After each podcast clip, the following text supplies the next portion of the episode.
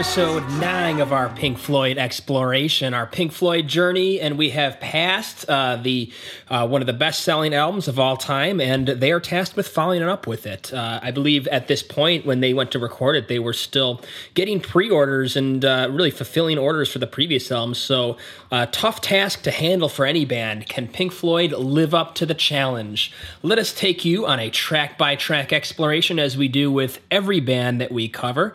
Uh, we've got a special guest here on tonight, our first of the show, actually. just for those of you who haven't listened before, it's always been Alex, Chris, Kevin, and myself, uh, just sharing our opinions. Uh, it's a show of opinions, and and uh, we've been doing this uh, for episode. I think this is 33 now uh, through Van mm-hmm. Halen and Metallica, and and uh, now we're more than halfway through Pink Floyd. Hard to believe, but we're on 1975 on Wish You Were Here. And Alex, give us a little intro to the guests that you've brought on today. Yes. Mr. Kevin Kiley is on the show with us tonight. A, uh, a big Pink Floyd fan and, a, and a, I guess a listener of the show at points. So figured it'd be cool to get him on for this album. It's a shorter one. So uh, yeah, Kevin Kiley, for those don't know, lead singer of the Chicago band Lurk, guitarist of Sourmouth, and uh, probably most notably the axeman for uh, Chicago metalcore legends within vast forms. Wow. Kevin. Uh, Welcome to the show, right? What's up? he had a sound. But yeah, no, Kev. Uh, yeah, I don't know if you want to give us a little bit of a background and maybe how you got into Floyd. I know you're a big fan and you've had the pleasure of seeing Roger Waters live. So I don't know if like maybe you got a little tidbit of how you got into the band or kind of what your thoughts You've are. Seen Roger live? Are you been the only album? one then that has seen Roger? Uh, I'm not sure. Have any, have any of you guys seen Roger? Uh, no, just uh, David Gilmour. Yeah, but not Roger. Yeah, yeah I was always I was always a big David Gilmour fan, and uh, because I just you know played guitar and stuff. Um, but yeah, I my my father in law got us tickets for Roger Waters. Maybe what two three years ago now. He came here, so I think like 2017. No, it was at uh, United Center, and I was like blown away. I because I, I, always thought you know Gilmour would be better. He's got like a sweeter voice and um, his guitar playing is great. But yeah, I mean Roger Waters played everything. Like uh, he played almost all of Dark Side. I don't know. He's played wow all the huge tracks and it was it was great. But anyways, regarding this record, um, I think I was in seventh grade when I got it, so probably like 2003, 2002 um, and I like had I had known about the wall. I liked the wall, and my dad like briefly explained the Syd Barrett story, so I liked the wall and um, Dark Side. Obviously, it was always on the radio. So I went to Best Buy to like dig in and buy like more of their catalog, and the guy recommended uh, now you're really here. dating us, saying you went to Best. I Buy. went to Best Buy. yeah, I went to Sam Goody. We're not supposed to be old geezers here yeah. on the show, but yeah. So I, I, the the guy turned me on to it, and I'm glad he did. It's uh, it's definitely like a deeper. Um, I don't know. It's more instrumental. It's just more. It's like the most Pink Floyd record to me. It just sounds like to me this record is like the pinnacle of Pink Floyd and like their sound. It's got like great keys, synth, bluesy. I don't know. It's just perfect. So yeah, it's probably my favorite. So would you uh, say that uh, you are a more fan? You're, you're uh, what's your opinion on the earlier Pink Floyd? Because I know as a group, the four of us are pretty split. Uh, Kevin's in the dumpster with them. Uh, Alex is not too much of a fan. Um, Chris seems to be a little uh, positive, and I'm, uh, I guess you could call a Syd Barrett fanboy, or at least a Richard Wright fanboy for sure. What are your thoughts on Yeah. the band up to this point? Um, like when I was a kid, it like fascinated me because my dad just explained it as like they had, uh, you know, this singer before and he went crazy. You know, he did a bunch of acid and he like lost his mind and and so when I listened to The Wall it, and all those songs are about him, uh, it like freaked me out. Like I, it was like folklore, like just really he was like a mystical figure to me. So i and then i listened to stuff and i thought it was kind of silly at the time you know it's like you know the gnome and all that stuff. But Yeah. now it, you know almost 30 years old i think it's so cool. Like so sick. Like just weird the weirder the better like i don't know i think he was Mhm. a pioneer of psychedelic music and experimental music and I don't know. I think it'd be interesting to see what would happen in a timeline without Syd Barrett, like even with the Beatles uh, and like modern psych rock. It's all inspired by Syd Barrett and not Pink Floyd even after his departure. So hmm I don't know. Yeah, I think uh, I've come around to it more in my adult life. I still don't listen to it, you know.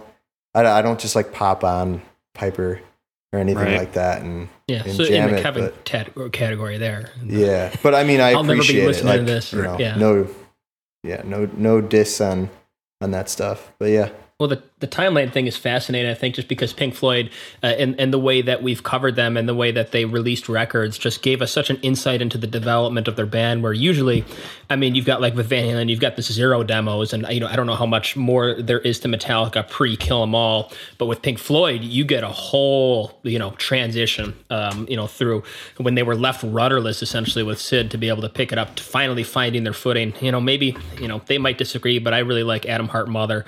Um, they really start to develop their own sound probably uh, once they've left the confines of Alan's Psychedelic Breakfast. And then you get, uh, um, you know, get echoes and they're really starting to hone in their sound. And Dark Side really blew up. And uh, here we are with Wish You Were Here. So, in summary, what would you give this record out of 10? And what would kind of be your one sentence review of this, uh, this album? me. Yep. Um, hmm. I don't know if any record is perfect, but if Dark Side's a ten, because I think by techni- technicality, Dark Side should be a ten. I don't know. It's like the high one of the highest selling records of all time. It is perfect in my eyes. Um, I would give this a nine point five or a nine. Strong nine, I'll say. We'll start with the nine, and then we'll see if we Sure. can be worked up or down from there. Okay, cool. Alex, what are your thoughts? Yeah, I'm going to say the same. I'm going to actually go with nine. I know I started off Dark Side with nine, and then I eventually like lowered it to an 8.5, which is not much. But uh, I think what really helps this album a lot is that it's only technically five songs. Like if you're looking at the like modern day CD track listing, there's like really no filler here. Where I know on Dark Side we argue that maybe there was one track that could have been considered filler in our eyes, which I don't know if people agree with that or not. But this, it's Like, like doesn't seem to be. yeah, yeah. appar- apparently not. But like, apparently, just for listening to this today, I'm like, this sucks because like part of the show, part of the fun is we have to like flush one and get rid of one. Just playing devil's advocate here, just for the fun of the show. And I'm like, I really don't know because like everything just totally makes sense. And I actually spent the time to like read the lyrics today. And I watched the Wish You Were Here documentary like earlier this week to get a sort of better understanding on the background of the album. And I said it's it's nice and concise. And I almost think it's like an 80 it's like an 80s album 5 years prior to 1980. Like I'm hearing synth effects that I would hear Flock of Seagulls do in the 80s with like I Ran. And I'll talk about that in a little bit, but I'll say nice and concise and yeah, an 80s album 5 years prior. Sure. Chris, you sit in the middle. Where are you? Um, yeah, funny enough, I wanted to give this a 10, but there's one issue I have, uh, which I'll wait until we get to the song by song. Um, uh, so I will give it a, a strong 9. Uh, I really love how much clearer Roger's lyrics are here. I mean, there is not a lot of you don't really there's nothing's really ambiguous. Everything really. I mean, you read, uh, and I mean, he's made it clear too. I mean, a lot of these songs are about Syd uh, and what, uh, and as far as kind of the emotional, whatever you want to call it, of him not being there. Uh, and the music itself is a lot more universal. Maybe that's why um, it connected uh, the way that it did, even more than Dark Side, I think, because Dark Side, I think, still has not not that this album doesn't have the kind of the wandering like long pieces, but I think the music here is much more kind of traditional, kind of uh, pop rock, if you want to call it that. Even the long songs have a very kind of finite structure. Uh, unlike in the past, where everything was just kind of throw like like I've said in past episodes, like throwing a dart at a board and seeing what sticks or whatever. And mm-hmm. uh, yeah, here they yeah they really kind of yeah they did a lot better. Uh, so yeah, like Roger's lyrics and yeah, m- music much more universal. Nine out of ten. Okay. Yeah, I always thought that this was my favorite Pink Floyd album. Going into this show uh, or this this episode series, I always felt like this would be the apex for me. Um, and then, really, in the exploration of what we do here, I really um, started to grow a deeper appreciation um, from a deeper appreciation. I had no appreciation for a lot of the early stuff, uh, simply because I really hadn't listened to it at all, and I really started to appreciate, um, you know, particularly Richard Wright and uh, you know his, um, you know, his songwriting and his really his exploration, and and really, um, you know, by the time we got here. I almost feel like we're now we're in known territory, so it's harder for me to evaluate. Like I don't have that excitement anymore. You know, I've heard these songs so many times, so you know, I, I don't want to let my in, my my pre existing opinion influence too much. You know, objectively what uh, you know what we have in front of us here, but you know, like the magic doesn't seem to hold as strong as it would for an album like, for example, Van Halen's 5150, which has always held strong for me. Um, I, I do think in listening to this and, and thinking about it deeper as a it's not a concept album, but kind of like a loose concept album, the way Pink Floyd does concept albums. That you know, like this, this, this, you know, an album on the machinery that broke Syd is really the theme of every song here. Mm-hmm. Um, and so, in evaluating it that way, I feel like it is one bold idea away from a perfect 10. And I mean a perfect 10. But because they didn't execute that idea, and you know, who am I to argue? I this album was 15 years before I was born, so like I had no, you know, like no influence whatsoever or really ability to, you know, really critique an album that sold so much, but you know, I, I, I'll have to give it an 8.5 because I really feel like the pieces are all there, and I'll share this later, you know, when we get there. But it's very like everything's there for a 10, but it just doesn't execute fully, and I'm kind of disappointed that we're no longer seeing the recording studio as an instrument. It feels like that part of it's gone and it's you know probably because they're so high you know they're hot selling you know they're not going to put a you know a sisyphus or a um, you know an atom heart mother on something anymore. But it felt like up to prior albums up to this point like the studio was an instrument. And i don't really feel like it's there anymore. So i'm kind of missing that. And that's where i'll be at an 8.5 kevin close it out. Hmm so a lot of good thoughts here. It's actually tough now to go last. um, yeah. No, well, you'll be the first to flush or, or, terminate, so that'll be fun. Oh boy, yeah, that'll be good. um, but yeah, I'm going to join in. Those of you who were, were hoping that I'd give this a two or something are going to be disappointed um, because I'm going to end up giving this a nine out of ten. Uh, what do you say about this album? Honestly, I have to agree with Alex that I find it to be a perfect length. Um, I almost feel if they had strayed any longer, you're unsure of of where that would have gone. And I'm unsure. Like I don't listen to any of these songs, and I feel like, oh, maybe it could have something could have been added here or anything like that. It just it's bookended very nicely. I enjoy that concept, and it almost reminded me of Dark Side on these listens, where it's starting the way it began. You know, we we began with the heartbeat, we close with the heartbeat. Uh, in this case, it's we begin with "Shine You Crazy Diamond," we close in in a similar way. Um, it doesn't get a ten out of for me because when I was thinking about it, it doesn't have that sense of you know that cultural pervasiveness that Dark Side has, where it is just seeped into the culture, and, and yeah, for better or like, for worse, like you can say you know. Moment. Yeah, there's a Right, re- there's yeah. a reason why you see Dark Side T-shirts at like Target and stuff, and like that's the icon, which you don't really see "Wish You Were Here" shirts. At least, at least I'm not looking Right. at that. I don't know.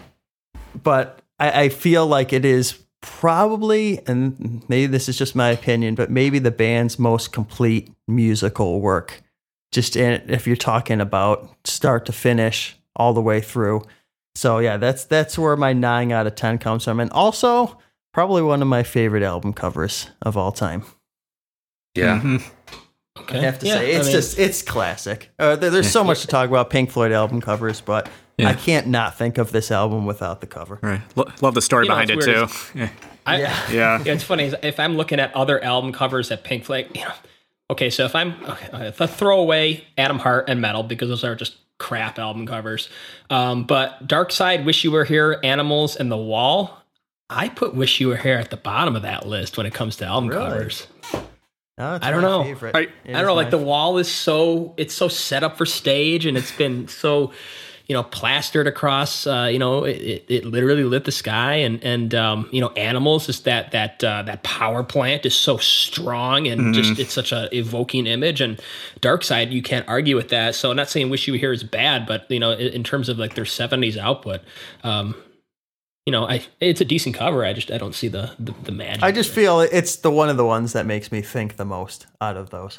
Sure. yeah. Just maybe it's just the guy, time the guy handshake with the guy on fire. So yeah, Yeah. I mean, I don't know if that's like, uh, well, and, know, and we- we- how we don't talk album seventies do those? How seventies do those guys look? Oh, the suits. Yeah. Yeah, Yes. the I suits, I think that album cover is really oh, yeah. cool because it's it's I guess the metaphor of getting burned.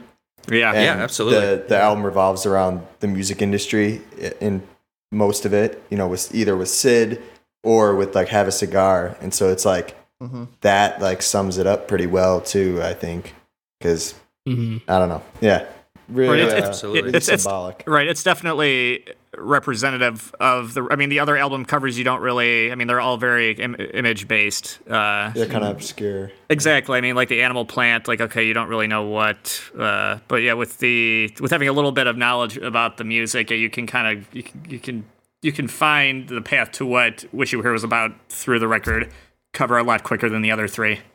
Yeah. Sure. Yeah. it's an important thing to consider with uh, a band putting out albums because they were putting out vinyls, they were putting out records, and uh, album art was a big part of it. Um, you know, there were famous album artists, uh, you know, uh, that were drawing for bands. But uh, yeah, we talk mostly music on this show, so let's get to that. Kevin, take it away.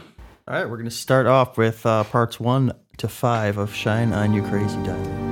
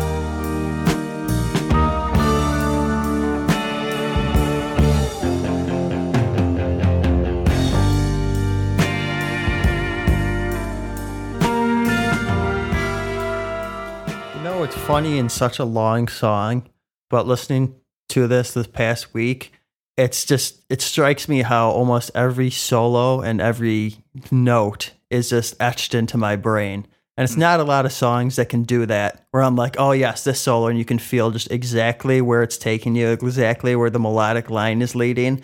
And I, I think that's part of the magic to this opening. Yeah. Well, David Gilmour really had honed his um, sound to the point where you can hear it in your head. And it's almost kind of like that famous um, video of Rush playing YYZ live in Brazil, which is, yeah, Yeah. like the, the entire audience is singing along to the instrumental. Yeah.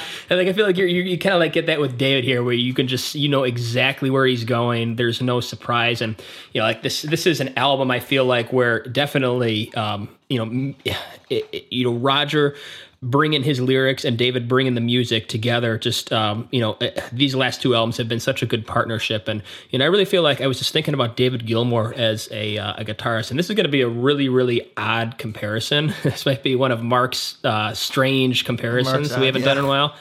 Um, I am going to compare David Gilmour and Drake. They're not virtuosos, but they just know what sounds good.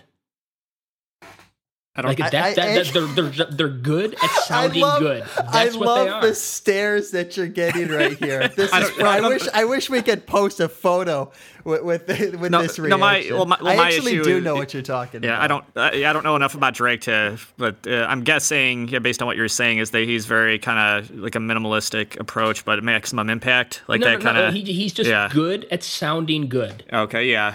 The I will voices say- in his I head will lead say- him the right way. I will say that when I hear his songs on the radio, it is kind of a David Gilmour effect where I know instantly, based on the style and the production, that yep, this is a Drake song. Yeah, Like it can in be his lane one. of It can be can be one bar into the song, and oh yeah, this is what it is. It's smooth. He's he plays like butter. Like Yeah. there's no like annoying. Not that it's annoying to sh- to shred, but he like plays for the part. Like oh and none man, of the weed. Yeah, like got- what a like slow like nice eerie intro, and then plays like the creamiest slow blues solo. Oh man, so Even good. the, the the riffs are so simple. Yeah, Yeah. it's Just they, the way they ring out. Yeah, I know it's fun. Oh, go ahead. Well, I was just gonna say, speaking of that riff, and it's it's fun. It's funny that Kevin's on the show because I mean, I I guess my story of maybe first I'll, I'll backpedal, but my my story of kind of first kind of experiencing this album was I, I know I mention him all the time in the show, but uh, Tim, who Kevin and I went to high school, and actually Kevin Kiley knows him as well. Uh, he was a big Pink Floyd fan, probably still is. And I, we were coming, I was coming home from band practice, and I think he lent me this CD. And this was in high school, so I don't know, tw 2008, 2009. And I just remember that iconic, clean intro, that eerie riff.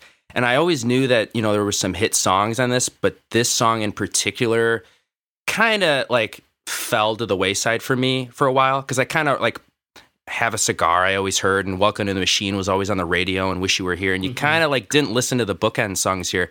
And believe it or not, it wasn't until recently where Kev Kiley, you played this riff. Like I don't know if it was at your house or at practice or what, but I mean you actually have like the black David Gilmour strat. I mean not his, but like you have mm-hmm. the same, you know, black guitar, black pickguard, white pickups, maple neck. And I remember like hearing that and being like, okay, that riff is that's sick. That that's just It's so iconic. iconic. Yeah. Yeah. And I had to go home that night and learn it and put this on. And I'm like, okay, this song rips. And the way that it like starts the song by itself, and there's like that space where you don't know when it's coming back. Yeah. It's like a bell tolling or something, mm-hmm. and then it like keeps.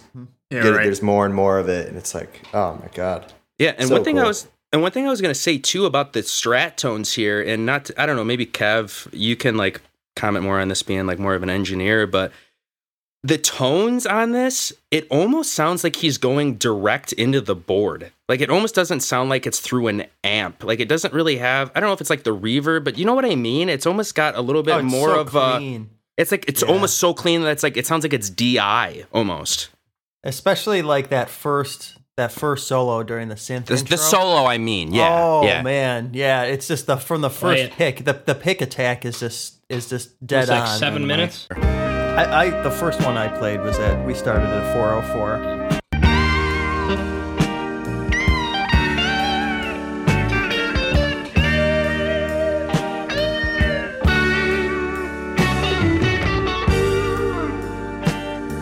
Love that little harmony just for those Yep. two notes. Yeah. There's something about the bottom of his tone too that just really fills out Yeah. when when he drops down. Yeah, he gets the fat out Yeah, of the doesn't uh, out of the thin. strat sound. Yeah, the, the, Yeah. the big. Yeah, that's. I, th- I think he kind of really brought that to the foray. I mean, for an era that was kind of all about like the Gibson. Yeah, just that fat kind of like like Alex. I think what you were talking about last night. I don't need a I don't need a strat. Like oh, this is too thin. And then you plug in, you're like, oh, okay. It's like I just didn't spend enough time with. And now it's like okay, I get why some of like the the legends yeah picked a simple Use tool it. like that. Yeah.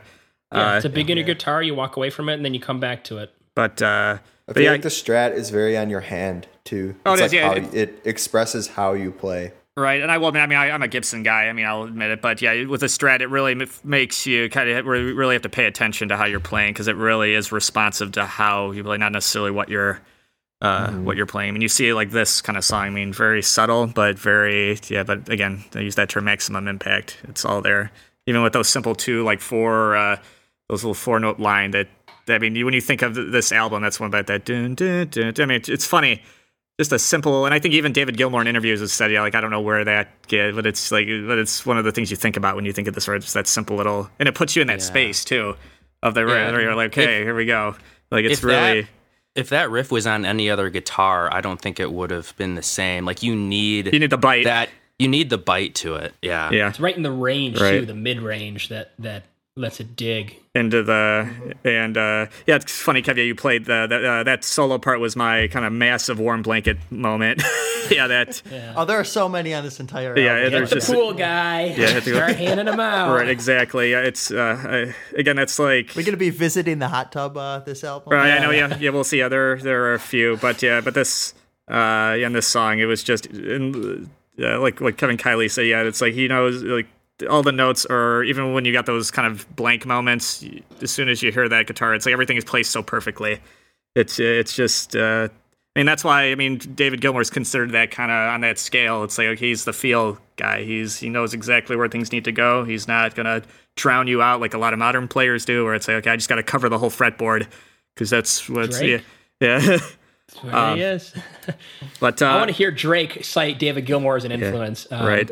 I also wanted to play at 947 uh, as well because I just love the turnaround here. Just especially because when when you're writing something you know blues based, it can kind of just get repetitive. And uh, I love the throw. I mean, it just feels like a Richard Wright idea. I don't know who takes credit for it, but at uh, I'll dial it up. Uh, it's at 947.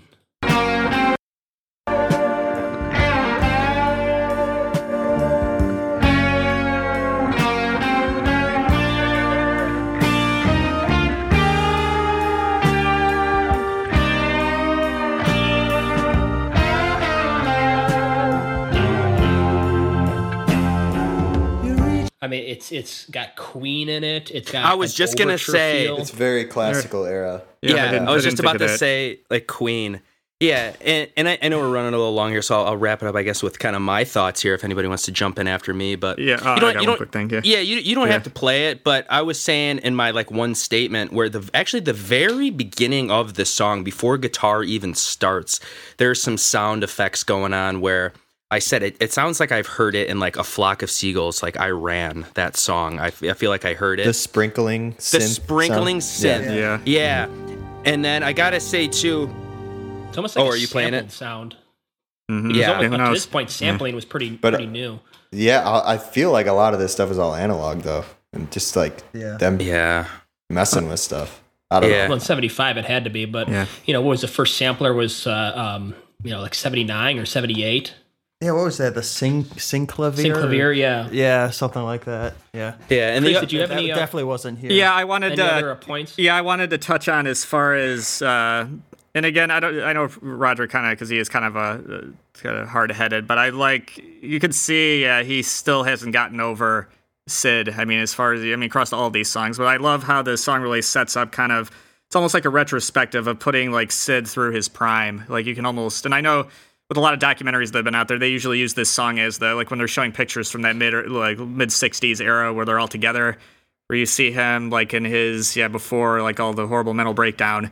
And it uh, i think this song perfectly kind of sets it up where it almost like builds to that moment where he's uh, kind of out of the band. And then along with the lyrics too which i i just wanted to point a few out. And you can see this is what i was talking in my opening statements as far as yeah where um yeah where roger really gets in the literal uh, where he really paints the picture very well, where there's no hidden as far as what he's feeling, what and him really knowing Syd. Uh, where you've got yeah, now there is a look in your black eyes like black holes in the sky. Yeah, it's yeah, and that's what it is. I mean, especially towards the end there. Yeah, that's it when they saw that he was gone, and I just love the way that he phrased, uh, yeah, phrased that. Uh, and also kind of reflecting on kind of Syd dealing with his surroundings, where yeah, come on, you target for faraway laughter, where people, whether it was record exec or the fan or whatever, seeing him kind of like, oh god, man, he's really kind of messed up. Oh man, that's not good. Uh, Yeah. I yeah, I just really yeah kind of appreciated Rogers kind of yeah uh, the the the phrase word and phrasing here. I thought was perfect. Yeah, for that. Sure. And The lyrics are one great. last comment Yeah. too on, on the, uh, on the music. Can you please mention Dick Perry coming back, please? Oh yeah, Because I appreciate Oh, I, pr- I appreciate him being back. Dude, that sounds so Steely Dan to me. Sexy sax man.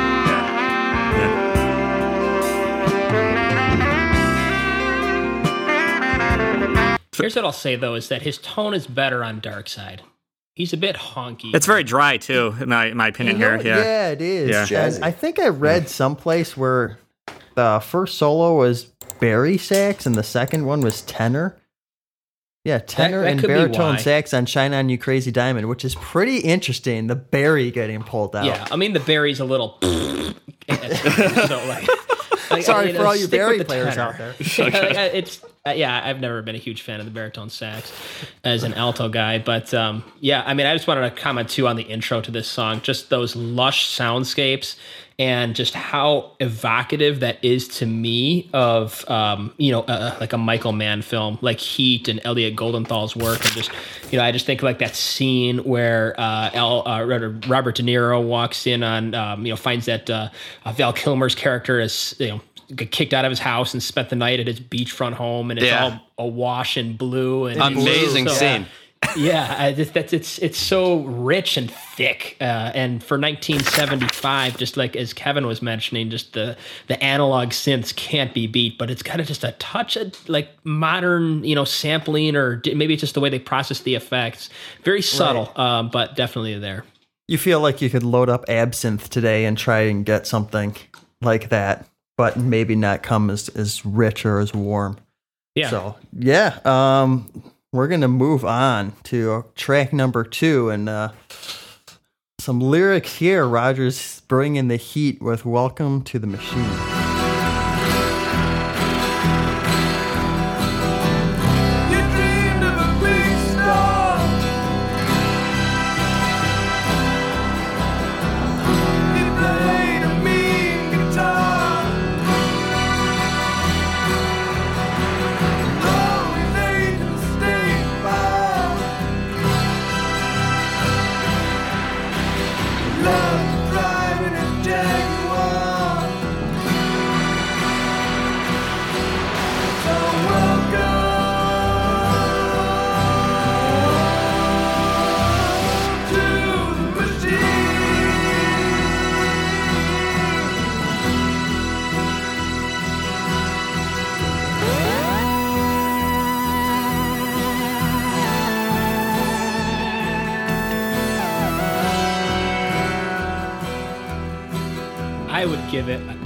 Of 10 instrumentation wise if it weren't for that solo synth there.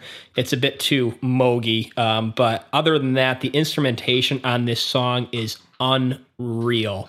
Just the way that they sit in their ranges, that's a very high vocal range for Pink Floyd.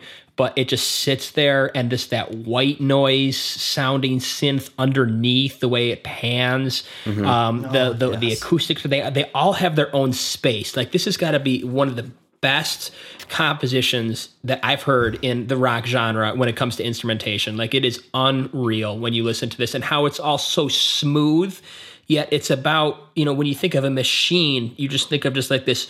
I mean, what they're talking about is really, you know, if I'm interpreting it correctly, the music industry, and it's well oiled and it's just gritty and it just churns out, um, you know, which one's pink, um, as we'll hear later. But like, it's definitely like the the way that they painted that picture with such smooth sounds, I think was pure mastery. Like this is one of my favorite Pink Floyd songs, and really, I think one of the best examples of them not being virtuosos, but being instrumentalists or being, um, you know, uh, arrangers, or uh, just in, in terms of putting together something that they just are dialed in and know exactly what sounds good. Yeah, I, I like how the uh, uh, how the acou- I think that's an acoustic guitar. That's not Dave's Strat, right? I mean, the the, the strumming guitar I think is uh, just an acoustic. I think that's a twelve string. Oh, is it okay? I just, uh, but like yeah, it. right. Yeah, my point though is just I love how it sits with the like the electronics. I mean, it really is unusual for you got a very kind of kind of basic instrument. Yeah, mixing, just melding so well with all these unusual kind of grinding. Uh, yeah, uh, very dry and harsh sounding electronic sounds. It's, uh, I don't know. Maybe that just adds to the kind of the helpless feel of the song. It was kind of funny when I was typing my notes up for this. Um, my phone auto-corrected a statement that I had, and I actually liked the autocorrect where I was.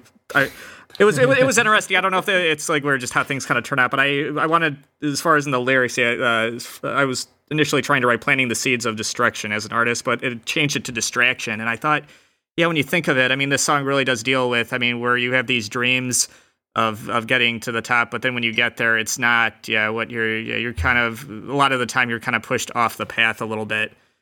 And I'm like, that's really good. Because I, I, sat there, I'm like, oh, that's stupid. I'm not like, wait a minute. I had like this aha moment. I'm like, no, I'm going to keep that. That's actually better. that's actually Planting much more the seeds of distraction. And yeah. Certainly fitting to any rock uh, journey up the top, you know, to, a long way to the top. And there's a lot of uh, exit paths. Right. Because you see a lot of this where, yeah, the guy gets to there and then it's like you've got the uh, provided with toys and scouting for boys looking for whether it's your band or entourage. Uh, uh, where you start out simply playing guitar, but you don't really know that ultimately when you get there, uh, yeah, it's it's not going to be yeah exactly what you thought as a young man or a young kid.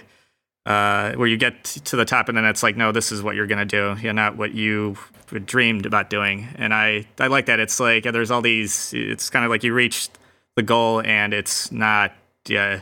Uh, ultimately, how you're going to go about doing it is not is not as easy as you think. So yeah, I liked that little kind of that little tidbit.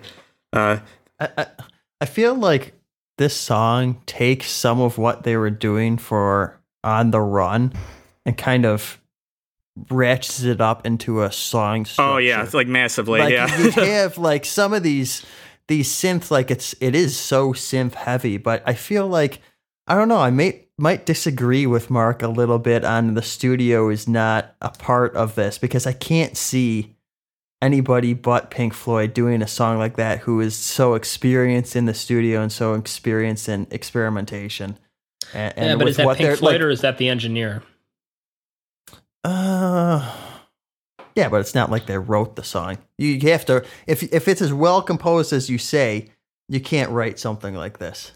Yeah, well arranged, I should, should say. And and I was Okay, gonna yeah. and I was gonna say like hearing a song like this, it makes total sense why Barbet Schroeder tagged them to do the soundtrack for More and Obscured by Clouds because you listen to this and yeah, maybe like you said, they're they're not maybe like shredders or virtuosos, but they have such an ear for making like an illustrative music piece. Like like Chris, you said you hear this and you see like a factory or it's kind of dirgy, and you can like, I, I I hear this song and I think of like the Terminator, or I think of the cover of Animals or something like that, and it's very like factory based, and I feel like I would be hearing Dark, like yeah. steam and shit going off, and it's like they crafted that so well, and the fact that there's like no drums on this song, and you could still be engaged throughout the whole part of it, and yeah, like you said, I love the panning of the effects and lyrics are fantastic and i remember vividly this song hearing it all the time on 97.9 the loop which was like the local chicago rock radio station here it rest in peace. Yeah, right right and like before i had like an ipod i it, it sounds like so ancient but i would literally do this because i was such a fan of the radio station where i would take like my mom's little transistor radio and it literally sounds like i'm in 1975 here but i would put this transistor radio like on the side of my bed and fall asleep to 97.9 and like eventually they would get into the interviews and stuff and i would wake up with the song playing but this song always came on and i always like i looked for it and i never knew what album it was on because i couldn't shazam it and there was no itunes or anything so i'm like what's this machine song and eventually i found it and it it's such a staple you know? This is the kind of music that you put on to fall asleep to, but seven minutes and 32 seconds later, you're still awake. yeah Mm-hmm. Like it, it's deceivingly soft. I wouldn't And put what this a to fall asleep. Man, this sounds like hell. it does. It's dark. Yeah, sounds Well, like I mean, this, the, the way it starts too is yeah, very the door riven. shutting, like an opening. yeah true yeah. So cool. and it's about as dark as ambient ever got. As far as yeah, but just the pace of it is very serene. Yeah. right. But awesome. it's so dark. It's just such a contrast of emotions. I thought that was interesting too in the end where you've got like where it sounds like the car's taking off, but then it goes into like almost like a out of the atmosphere kind of. And again, that kind of that alludes to the to, to the core of the topic of the song too, where it's like you're kind of you're gone, you've you had this dream, and now you're in some kind of unrealistic or whatever, kind of outside the the bounds of reality. Uh, and I thought that was weird because at first I'm like, oh, that's kind of weird. I'm like, okay, now I kind of as an older uh, man now or whatever. Yeah, it's like you kind of you put it all together, and it's like, okay, yeah, that's kind of a nice fitting end to it. Yeah. Sure. And one thing about their music that always was really unique is that it aged so well. I mean, I've always said that music is so great because it preserves a moment captured on time that is forever fresh. But you know, it still ages in terms of your perception of, of culture and, and and and all that. But you know, does this sound like 1970s? Like, yeah, it absolutely sounds like 72, 73, 75. Uh, you know, uh, but in in a way, it doesn't. It, it's it's mm-hmm. got this just strange timelessness to it, even if the sounds are completely out of that era. But isn't that only been since recently though? Because how how long were we talking about like Pink Floyd still in the '60s? You know, so it's it's. I feel like that's maybe only a recent phenomenon for Pink Floyd. Oh yeah, it's, which it's which makes these out. albums special, obviously. So. What were we talking last record? How it just didn't sound like. Does it sound like early '70s at all? No. Like it honestly sounds like yeah. it could be 2000 and uh, you know 12 or something. Yeah, these days, sure. So, all right. We're going to dig into the middle of the album with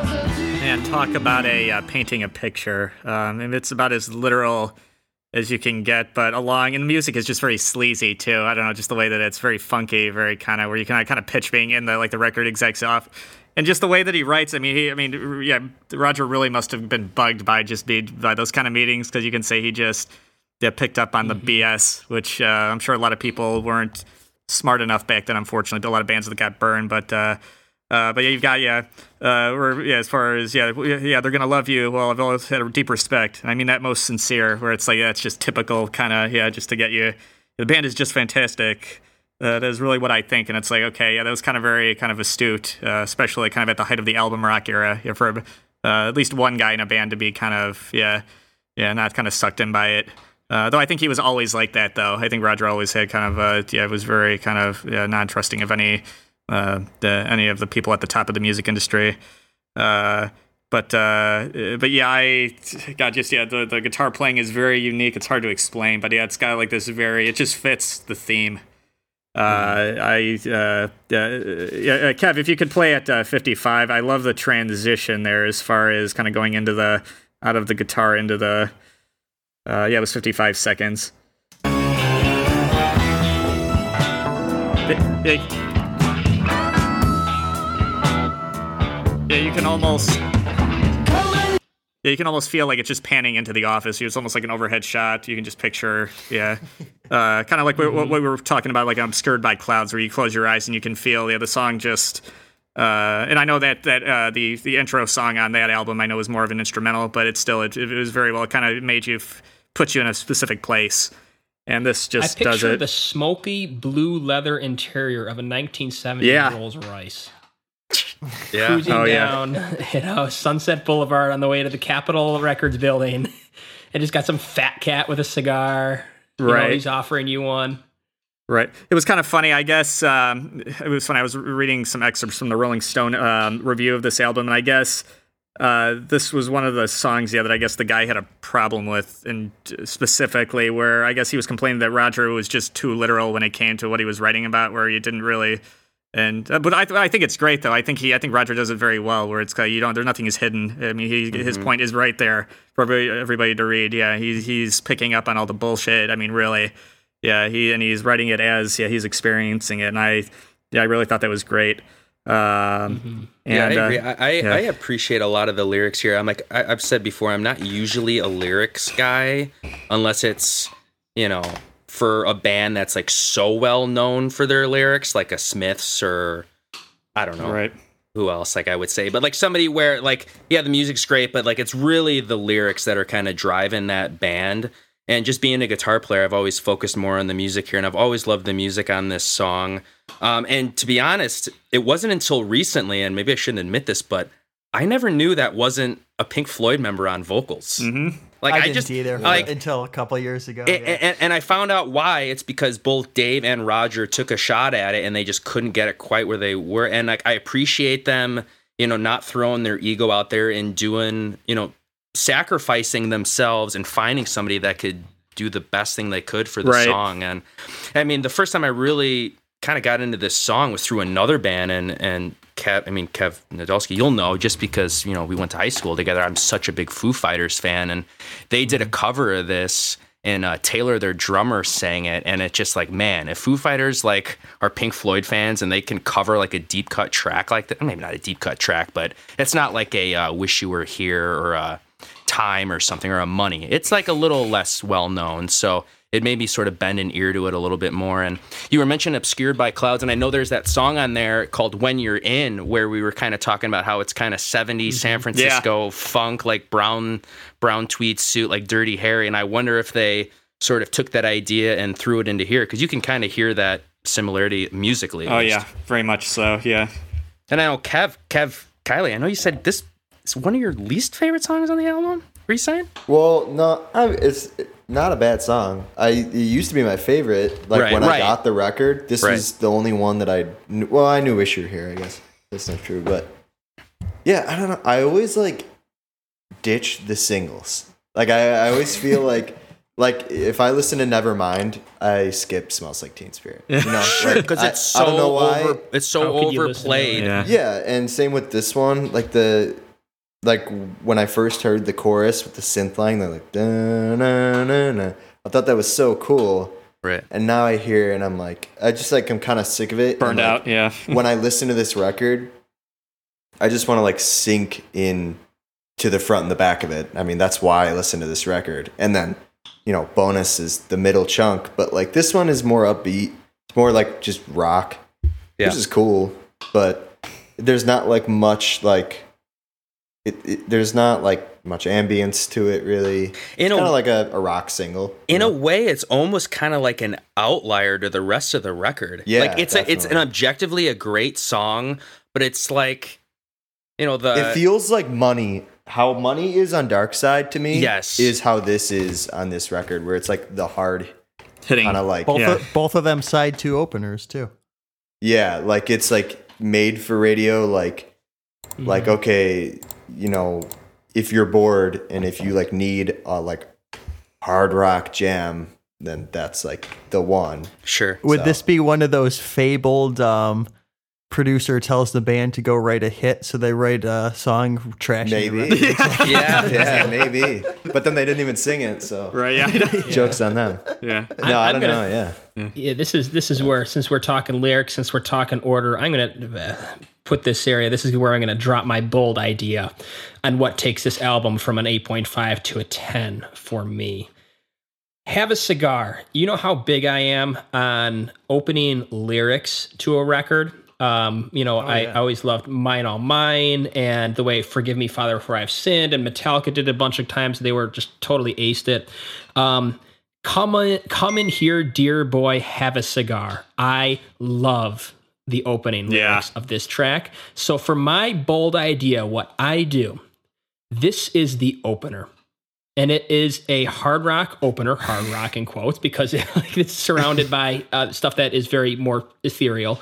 Um, and it's the perfect intro. Like if you're thinking about the narrative of this album, after they've come out with Dark Side, after they've sold 600 or 6 million records, they're still back ordered for the previous album, you know, have a cigar. You're gonna go far. By the way, which one's pink? You know, like it, it's just a perfect opener to somebody who's leaving, who's who's you closed out that movie and now they're watching this one. Then go to welcome to the machine because that's like when it gets real you know like you, you you've, you've you've you've gotten your cigar you've you've gotten your gold your, your platinum record now welcome to the machine welcome to how it really, Really, is. how, and you're I- feeling then- it. Yeah. yeah I and then what i do I i, almost- take Oh, sorry, Mike. I was just gonna I- say I- I, I- I almost agree with that because I was listening to this song today, and the fact that it comes after "Welcome to the Machine," It doesn't make any sense. It's almost Yeah, the you're di- right. It's like the diet version of "Welcome to the Machine" because, like the li- uh, if you're talking lyrics only, like it's cool, but it's almost like kind of you know restating the point that was already there in welcome to the machine and i feel like welcome to the machine does it a little bit better so if you kind of start the album with this and then you hit track two and it's like all right here we really are it's like the non-diet you- you- version you it kind of works the darkness of That it. is Right. true lyrically. Although Lyrically. if that were the case, I know I would skip this song then every time. If it were the because opener, something you just start about with being- welcome to the machine Something about being 13 minutes in to you know shine on you crazy diamond, then welcome to the machine. Like I can't turn off like that transition, and then like I let the whole record play. But if if I knew this song were first, just like smells like Teen Spirit is first, yeah I'd be like skip right to the next. You know, like Well, get I me mean- into like the the like The meat of stuff it. Yeah, the way that the narrative flows, I feel it's like it's better to start with that and Yeah, then that to get into sense. your welcome to the machine. I combine part one and part two of Shine On You Crazy Diamond, probably cut off a bunch of part uh, uh, part two, part six through nine or five through nine, whatever.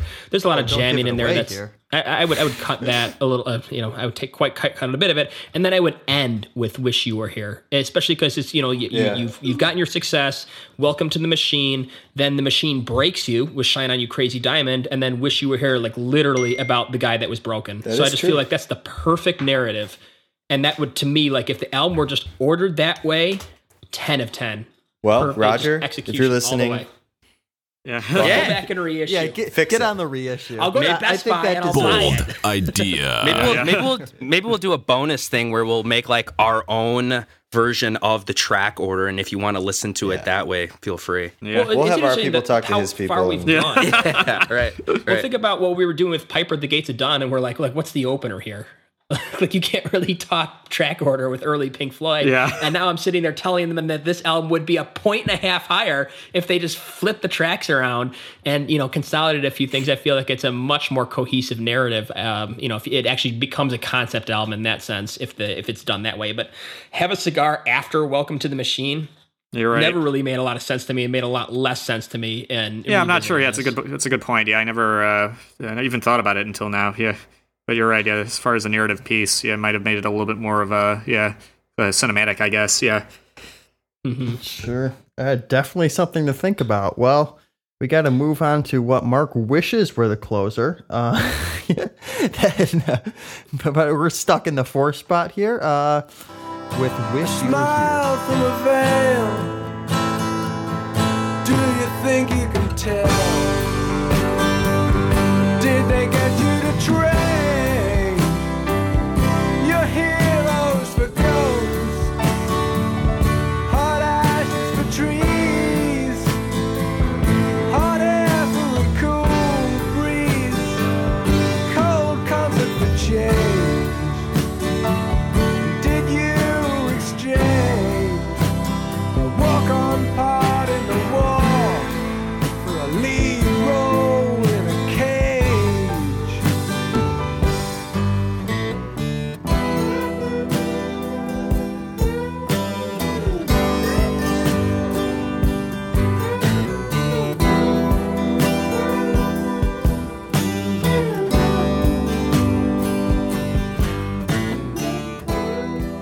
talk about. Okay, yeah, I guess I'll put this. Yeah, this is my hot tub with the two supermodels, uh, warm blanket guitar. Here it is. There we go. We've entered. We've come back. Yeah, there we go. Um, because I know I had that with us and them. I know that was Per, kind of per, my. Pervy Chris. There we go. You know, it's. Take and it I- easy. yeah, no, I know.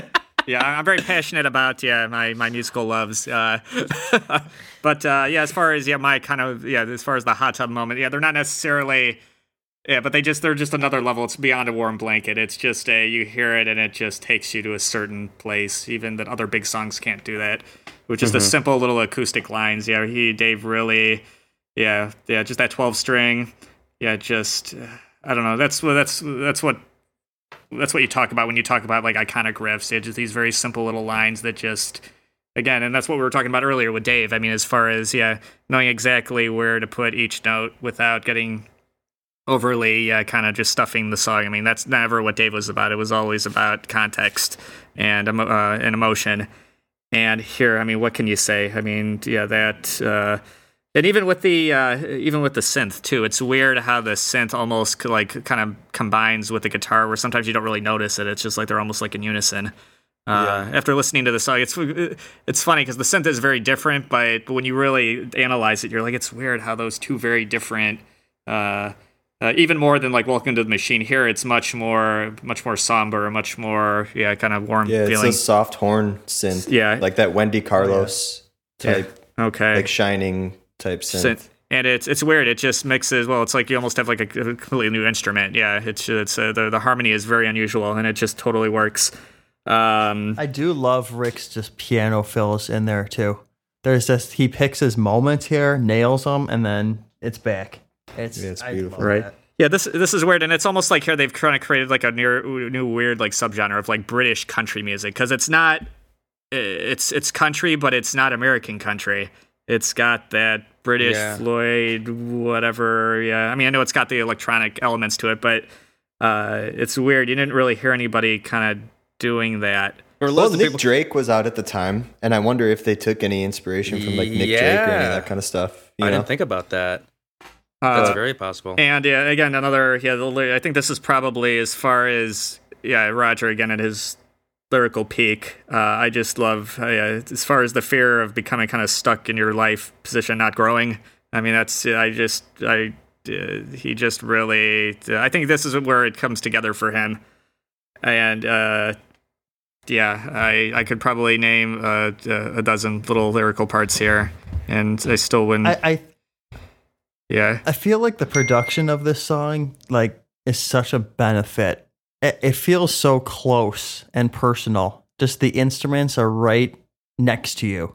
Mm-hmm. Yeah. and in in some way i feel like that deepens the bond between the music and the lyrics and maybe that's what makes this one of pink floyd's most successful songs i'm not sure or just it strikes a chord with people obviously. Um, I actually looked on spotify and it's their most streamed song and it's like why is that? Where is it where is it connecting with people? And, and something about that that meld of, of sound and, and the lyrics just it, it makes you feel in, Oh, it in- does, in yeah. some way. And, I it- just appreciate that. And and it's interesting too about this song that you mentioned that because I guess if you were to listen to this, I mean, obviously it's an I- iconic song for a reason, but like when you listen to this song, like you kind of hinted to Chris a little bit, it's like British country, and I guess I wouldn't think of this song kind of like representing the Pink Floyd sound.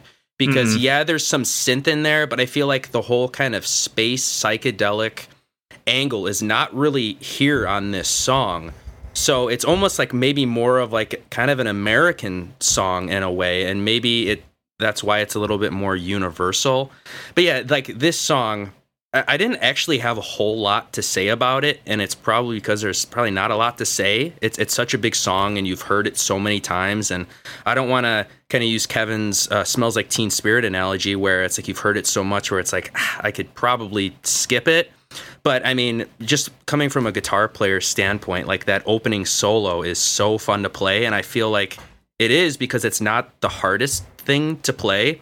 So you kind of feel accomplished that you could kind of pick that up and play it, and it's like, all right, I can kind of play like in an iconic, interesting piece. And this is one of those songs where I feel like they would play this like for the final song of the set right before they break for the encore, and like all the house lights are on, and like bunch of freaking people are like at Wrigley Field, and this is the big like sing along. It's such a stadium, like Oh, yeah. a bonding song. Well, they did when they reunited too in 05. Sure, They played it Was that the one together. with the four? What's that? All of them. The one where yeah, all yeah. four When David and Roger the reunited.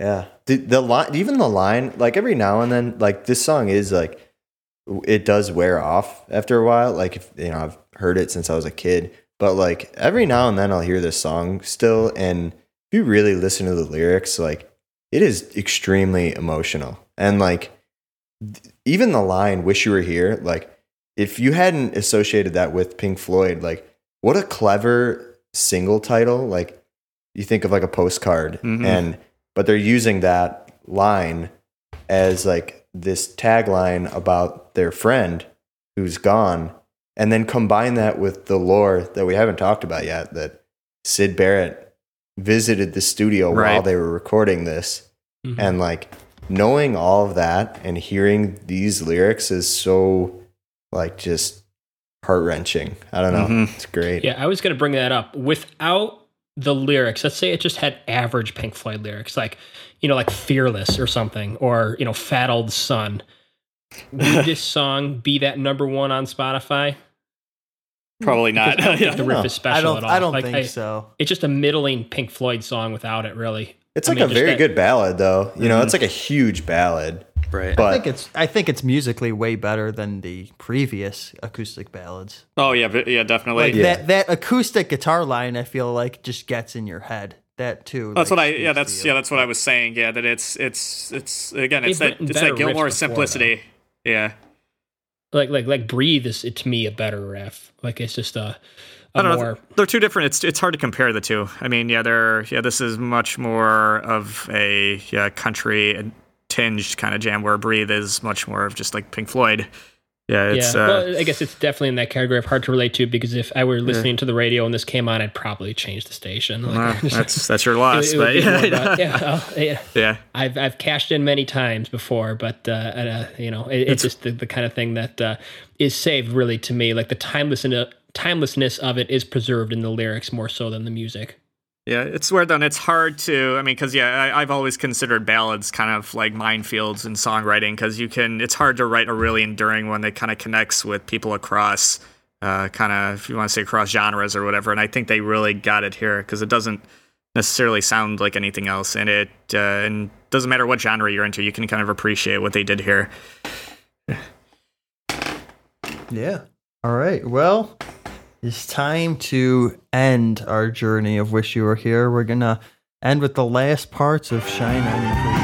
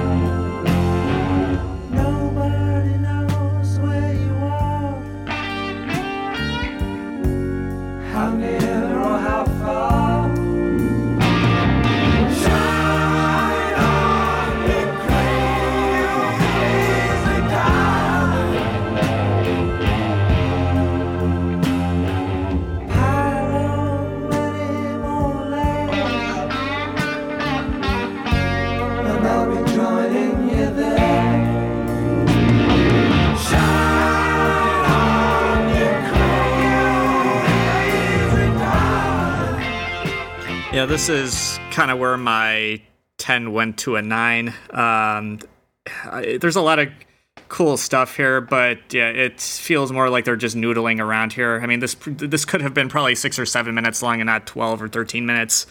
Uh, yeah, the uh, I mean the the first half goes on for way too long, as great as it is, but it just feels kind of like they're just jamming. Yeah, ju- just kind of throwing. Yep. It, it does it doesn't feel as cohesive as uh, the first part of the suite. And I was What does this song add that the first didn't have? Exactly. Like you, uh, you Well, originally it was Yeah. supposed to be one, Yeah. and David David wanted it to be one, Like it was just supposed to be all together, Yeah. and Roger like was adamant, or I guess the rest of the band like outvoted Right. him. Right, and I I understand. I mean, because I kind of this part kind of reminded me of like Eclipse on Dark Side, which was only like two, a little over two minutes, and I wish they would have done something similar like that here, just as far as because this really does kind of sum up everything. This again is like the, but it's like it's it's like a 13 minute Eclipse. Yeah, Right. where it's like, did it really need to? Like, they already kind of said, and maybe, I, and I don't mind like them, like the like the uh, the uh, the chorus being here again, but again, you probably could have done maybe seven and a half minutes instead of 13 minutes here, and I think it would have worked because there are some cool things I liked, uh, but is after yeah by like yeah by six seven minutes I was kind of like oh god okay all right what uh, what am I missing here I. Uh, there was one thing I did really like here. It was yeah, Kevin at 602. It was the one thing that was not on the first part uh, that I thought was really neat. It was this very kind of cool ambient, kind of yeah, jazzy, weird thing. If you could play it.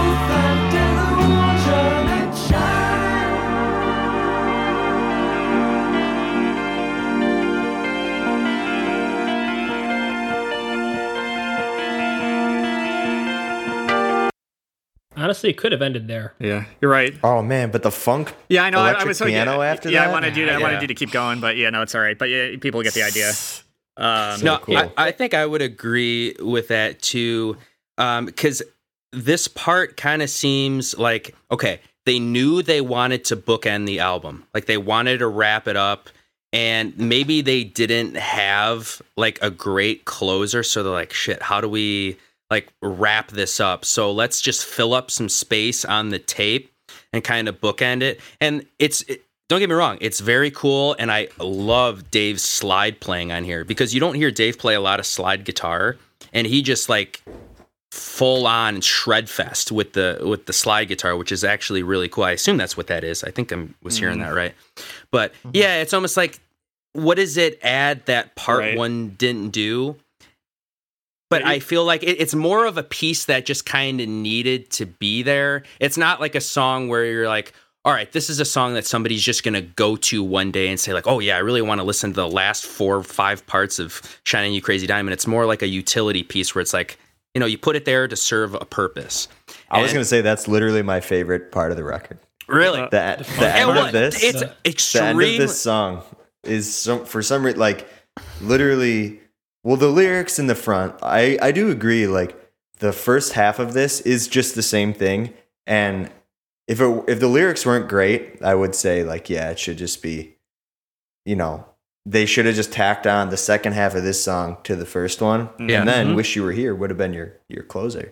Yeah, that's what I was saying, Alex. You said they didn't have a closer. They did. They just didn't put it in the closing spot. Yeah, "Wish You Were Here" would have been the closer then. That would have been. It- but the line nobody knows where you are how near or how far like that to me justifies the whole beginning like that line is so eerie to me also knowing the lore that he they sang that line nobody knows where you are how near or how far and then he literally visited them unannounced and they hadn't seen him in years and then they never saw him again yeah. is like gives me chills it does. Yeah. but yeah.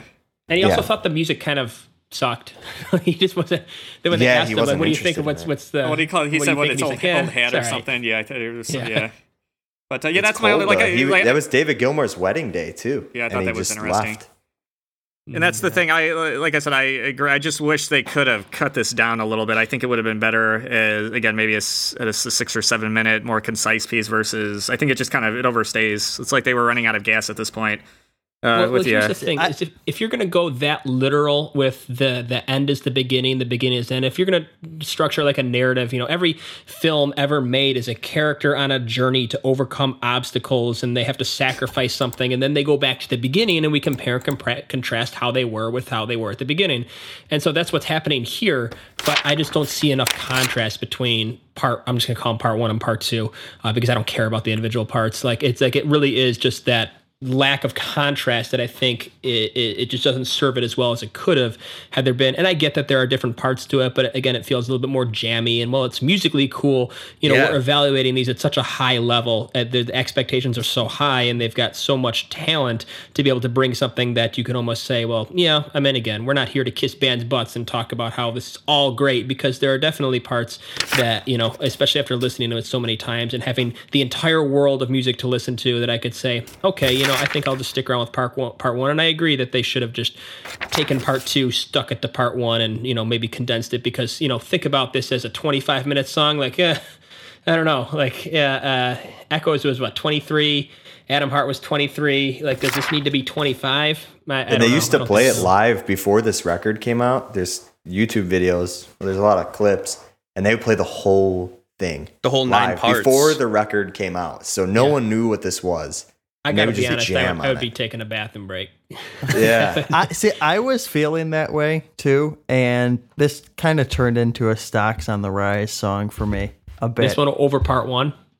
Well, just I know part one so well, so this is the one that I wasn't familiar with, and I just something about Rick's playing on this. Yep. I love that intro solo, and he'll just he'll cut off and leave the space for the echo to to go, and and that's something that was just not in part one, and and I think I was I was really like I was kind of feeling like yeah, it could have ended a couple minutes ago. And then I read something about part nine being the funeral march to the song. that's my how favorite kind part. of it's kind of like that's it. It's done. It's ended. It's you know, it's dead and over with. And after that, I was like, oh, that part needs to kind of be there. That's the end. I you can almost see the procession going by at the end Yeah. there.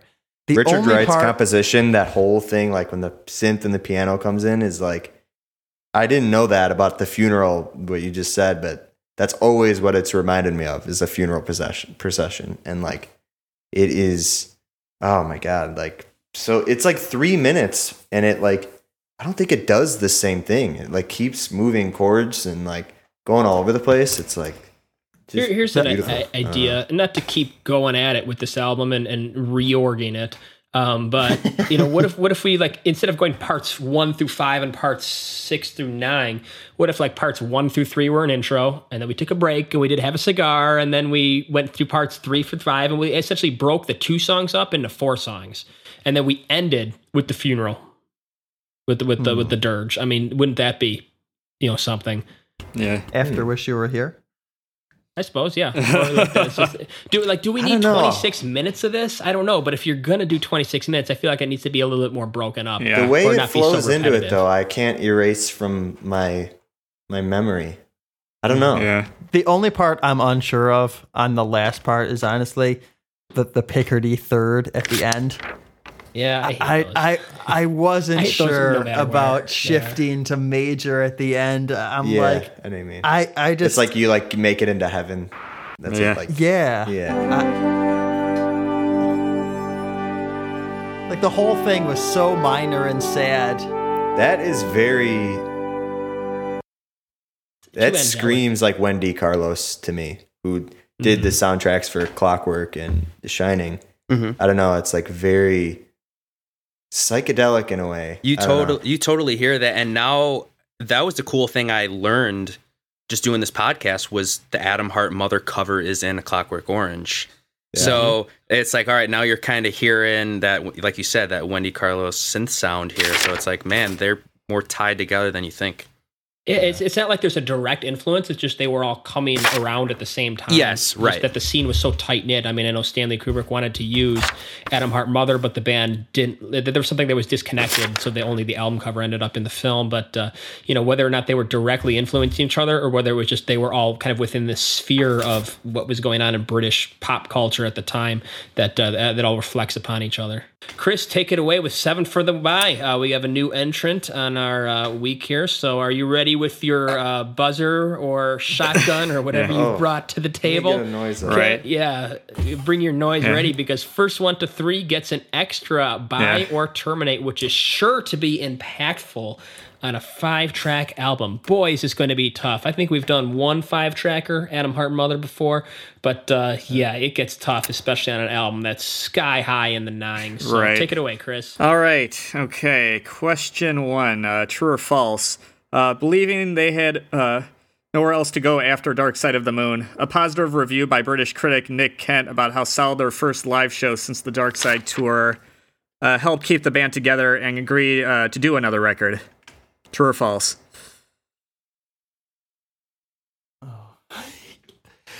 Chris bringing the bangers in question. Yeah, there's a lot of mines in that question too. Oh, landmines. So, Chris, so, so- you're saying that yeah, the, you're asking if the review saved the band? Correct. Yeah. Uh, yeah. Yeah. A positive rev- uh, review by British critic Nick Kent about how solid their first live shows were helped save the band uh, and helped uh, and yeah to uh, to motivate them to go back in the studio to make another record after Dark Side. Oh man.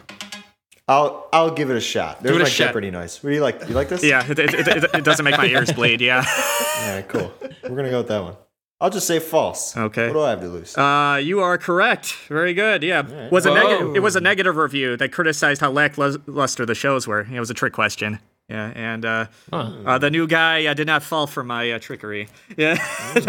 yeah, we all were suspicious of it, Yeah. but All right. we'll let him take the first shot. Okay, there we go. All right, so that's one there. All right. Okay, question number two. Um. Okay, Nick Mason later said um, uh, in a later interview uh, they went into the studio uh, too soon after finishing the previous set of European shows and had no material to work with. True or false? Come on, come on, come on. Ooh. Yes, Mark. I'm gonna go with false. I believe they they were hashing out this material live on the circuit. Um, uh, hold on. Uh, yes, yeah, you are correct. Yeah. Um, So they were rehashing this like in rehearsals on the Dark Side tour? right. There was very little. I think there might have been one song. I think that they were. Uh, it's cheating. I said that earlier, yeah. and he took my information that I used earlier and he used it for yeah. Wondering why nobody buzzed in. Okay, that's one for Mark. All No, I would have guessed that wrong actually, which is stupid because I did mention that. Okay, hold on. All right. Uh, okay, we got one and one. All right. Uh, all right. True or false? Uh, Roger was emphatically enthusiastic about Roy Harper's vocal contributions on "Have a Cigar." True or false? Yes, Alex. I thi- no, that was Kevin, right? No, that wasn't me. No, that was That was me. you, okay. Actually, now now I'm unsure. Kevin, before you Honestly, because answer, because can yeah. I throw in a rule change? Classic. What's that? Rule change in the middle. Whoever wins this is not required to terminate or flush something. I don't care. You guys um, figure it out. Yeah. It's more. It's more motivation to win now. Yeah, because then you do, you're not forced with terminating or flushing something that you're you've given a nine. Damn it, I better pick it up. All right. What do you that's, think? That's fine. I Think don't that's care. good? I'm, I'm, I'm for- trying to be the this quiet. album- I'm trying to be the quiet guy and sneak out the for back this door. album for this album and with a guest, I say yeah, that's fine. I like that. Okay. Okay. Whoever s- wins, All right. So Kevin. is it's- spared from having to terminate. Uh, Are you talking about at the time, Chris? Or are you talking about like after? no, the it just in general.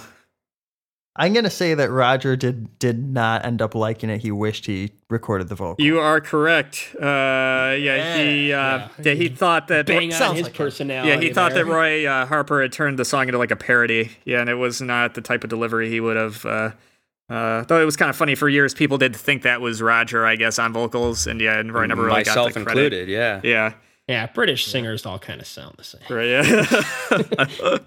okay, like a band so like we got one- Genesis, where they have two guys who happen to sound almost near the same. They sure do. Yeah. Okay, uh, next question. Whatever is question four. All right, um, Alex, pick it up here. Yeah, I- Okay. I, I was actually gonna say false on that one. I thought it was a trick question. I was gonna say David loved it. So I would have probably won, but not for the right reason. Nah. Good questions. Jeez. Yeah.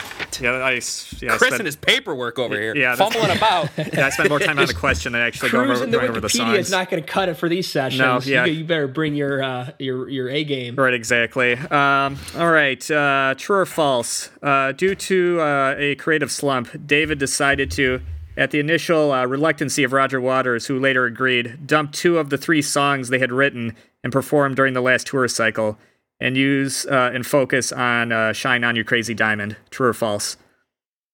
Let me know if you want me to repeat that. Yeah, it's a lot. It's a So mouthful. the gist of it was that uh, David had more material, and Roger said no. Focus on Shine on Yeah. You. I'll read it again. Okay. Due to a creative slump, David decided to, and then parentheses, at the initial reluctancy of Roger Waters, who would later agree, to dump two of the three songs they had written and perform during the last tour cycle and use and only focus on Shine On. True or false? I'm gonna go with true. Uh, you are incorrect. It was a trick question. Ah, Uh, Oh. yeah, it was false. So it was the other way around. Uh, Um, yeah, it was. Uh, yeah, it was uh, Roger. It, it was Roger who put his foot down. Yeah, Encyclopedia Britannica over here. yeah, yeah. You should have known. Yeah, Dave, Dave. None of the other guys had any rights. What are you talking about? Yeah, I Alright. guess. yeah. that's being generous. Okay, so Mark is out. All right. Okay, let's keep going here. All right, I don't think Alex has gotten in. Let's see if he. Uh, Uh, so Alex. Ma- Mark, Mark's better get the trivia right. Mark's was nailing Van Halen for about Alex. five, six episodes and fell Yeah. off the wagon. Yeah, I, I didn't do a lot of studying on this one. Well, outside of watching the doc. Thinking about the whammy bar, Alex. okay. Jesus. Oh god. All right. okay, let me uh all right, let me make sure I'm crossing out uh I'm not necessarily doing these in order. I'm just trying to uh He's trying to leaving get all the Mark nasty ones out. up front. Right. He's gonna the bomb out, and then he'll give the oh, who play drums on "Welcome to the." Oh god. All right. Um all right, uh next question. Uh this is a multiple choice. Um which uh, one of these tracks was not played live during the Wish You Were Here tour? Uh, was it A, Shine On You Crazy Diamond, B, Wish You Were Here, or C, Have a Cigar? Yes, Mr. Alex. Just because I have to. Uh, I'm going to say have a cigar because I figured if the guys weren't happy with singing it and putting it out on the record, they probably weren't stoked on doing it live. so they probably left this one out. Sadly, you are incorrect. Ah, Uh, well, there you go. It was actually. boy. It's kind of ironic. Yeah, "Wish You Were Here" was not played on the "Wish You Were Here" tour. if you read the story, I know I had to look it up. If, you, if you look at the set list, yeah, it was not on there. It was very weird. Yeah, a lot of these songs, yeah, they didn't start playing until later, like on the Animals tour, which I don't know what the idea why they did that. Uh, but I guess yeah, they. Uh, but yeah, you can you guys can look that up later. It was like again, I had to make I had to read multiple sources to make sure that was like, Sneaky Chris. exactly all Credit right. to them, not even going with the. They're so All confident. right, so now it's, their bet- other it's all right. It's between the They even Cavs. go with the title track. Well, so does Yeah. so does that mean that Roger probably sang "Have a Cigar" on the tour then? Uh, yes, he did. Yeah, he did sing on. Yeah, "Have a Cigar" was in the set for the on the "Wish You Were Here" tour.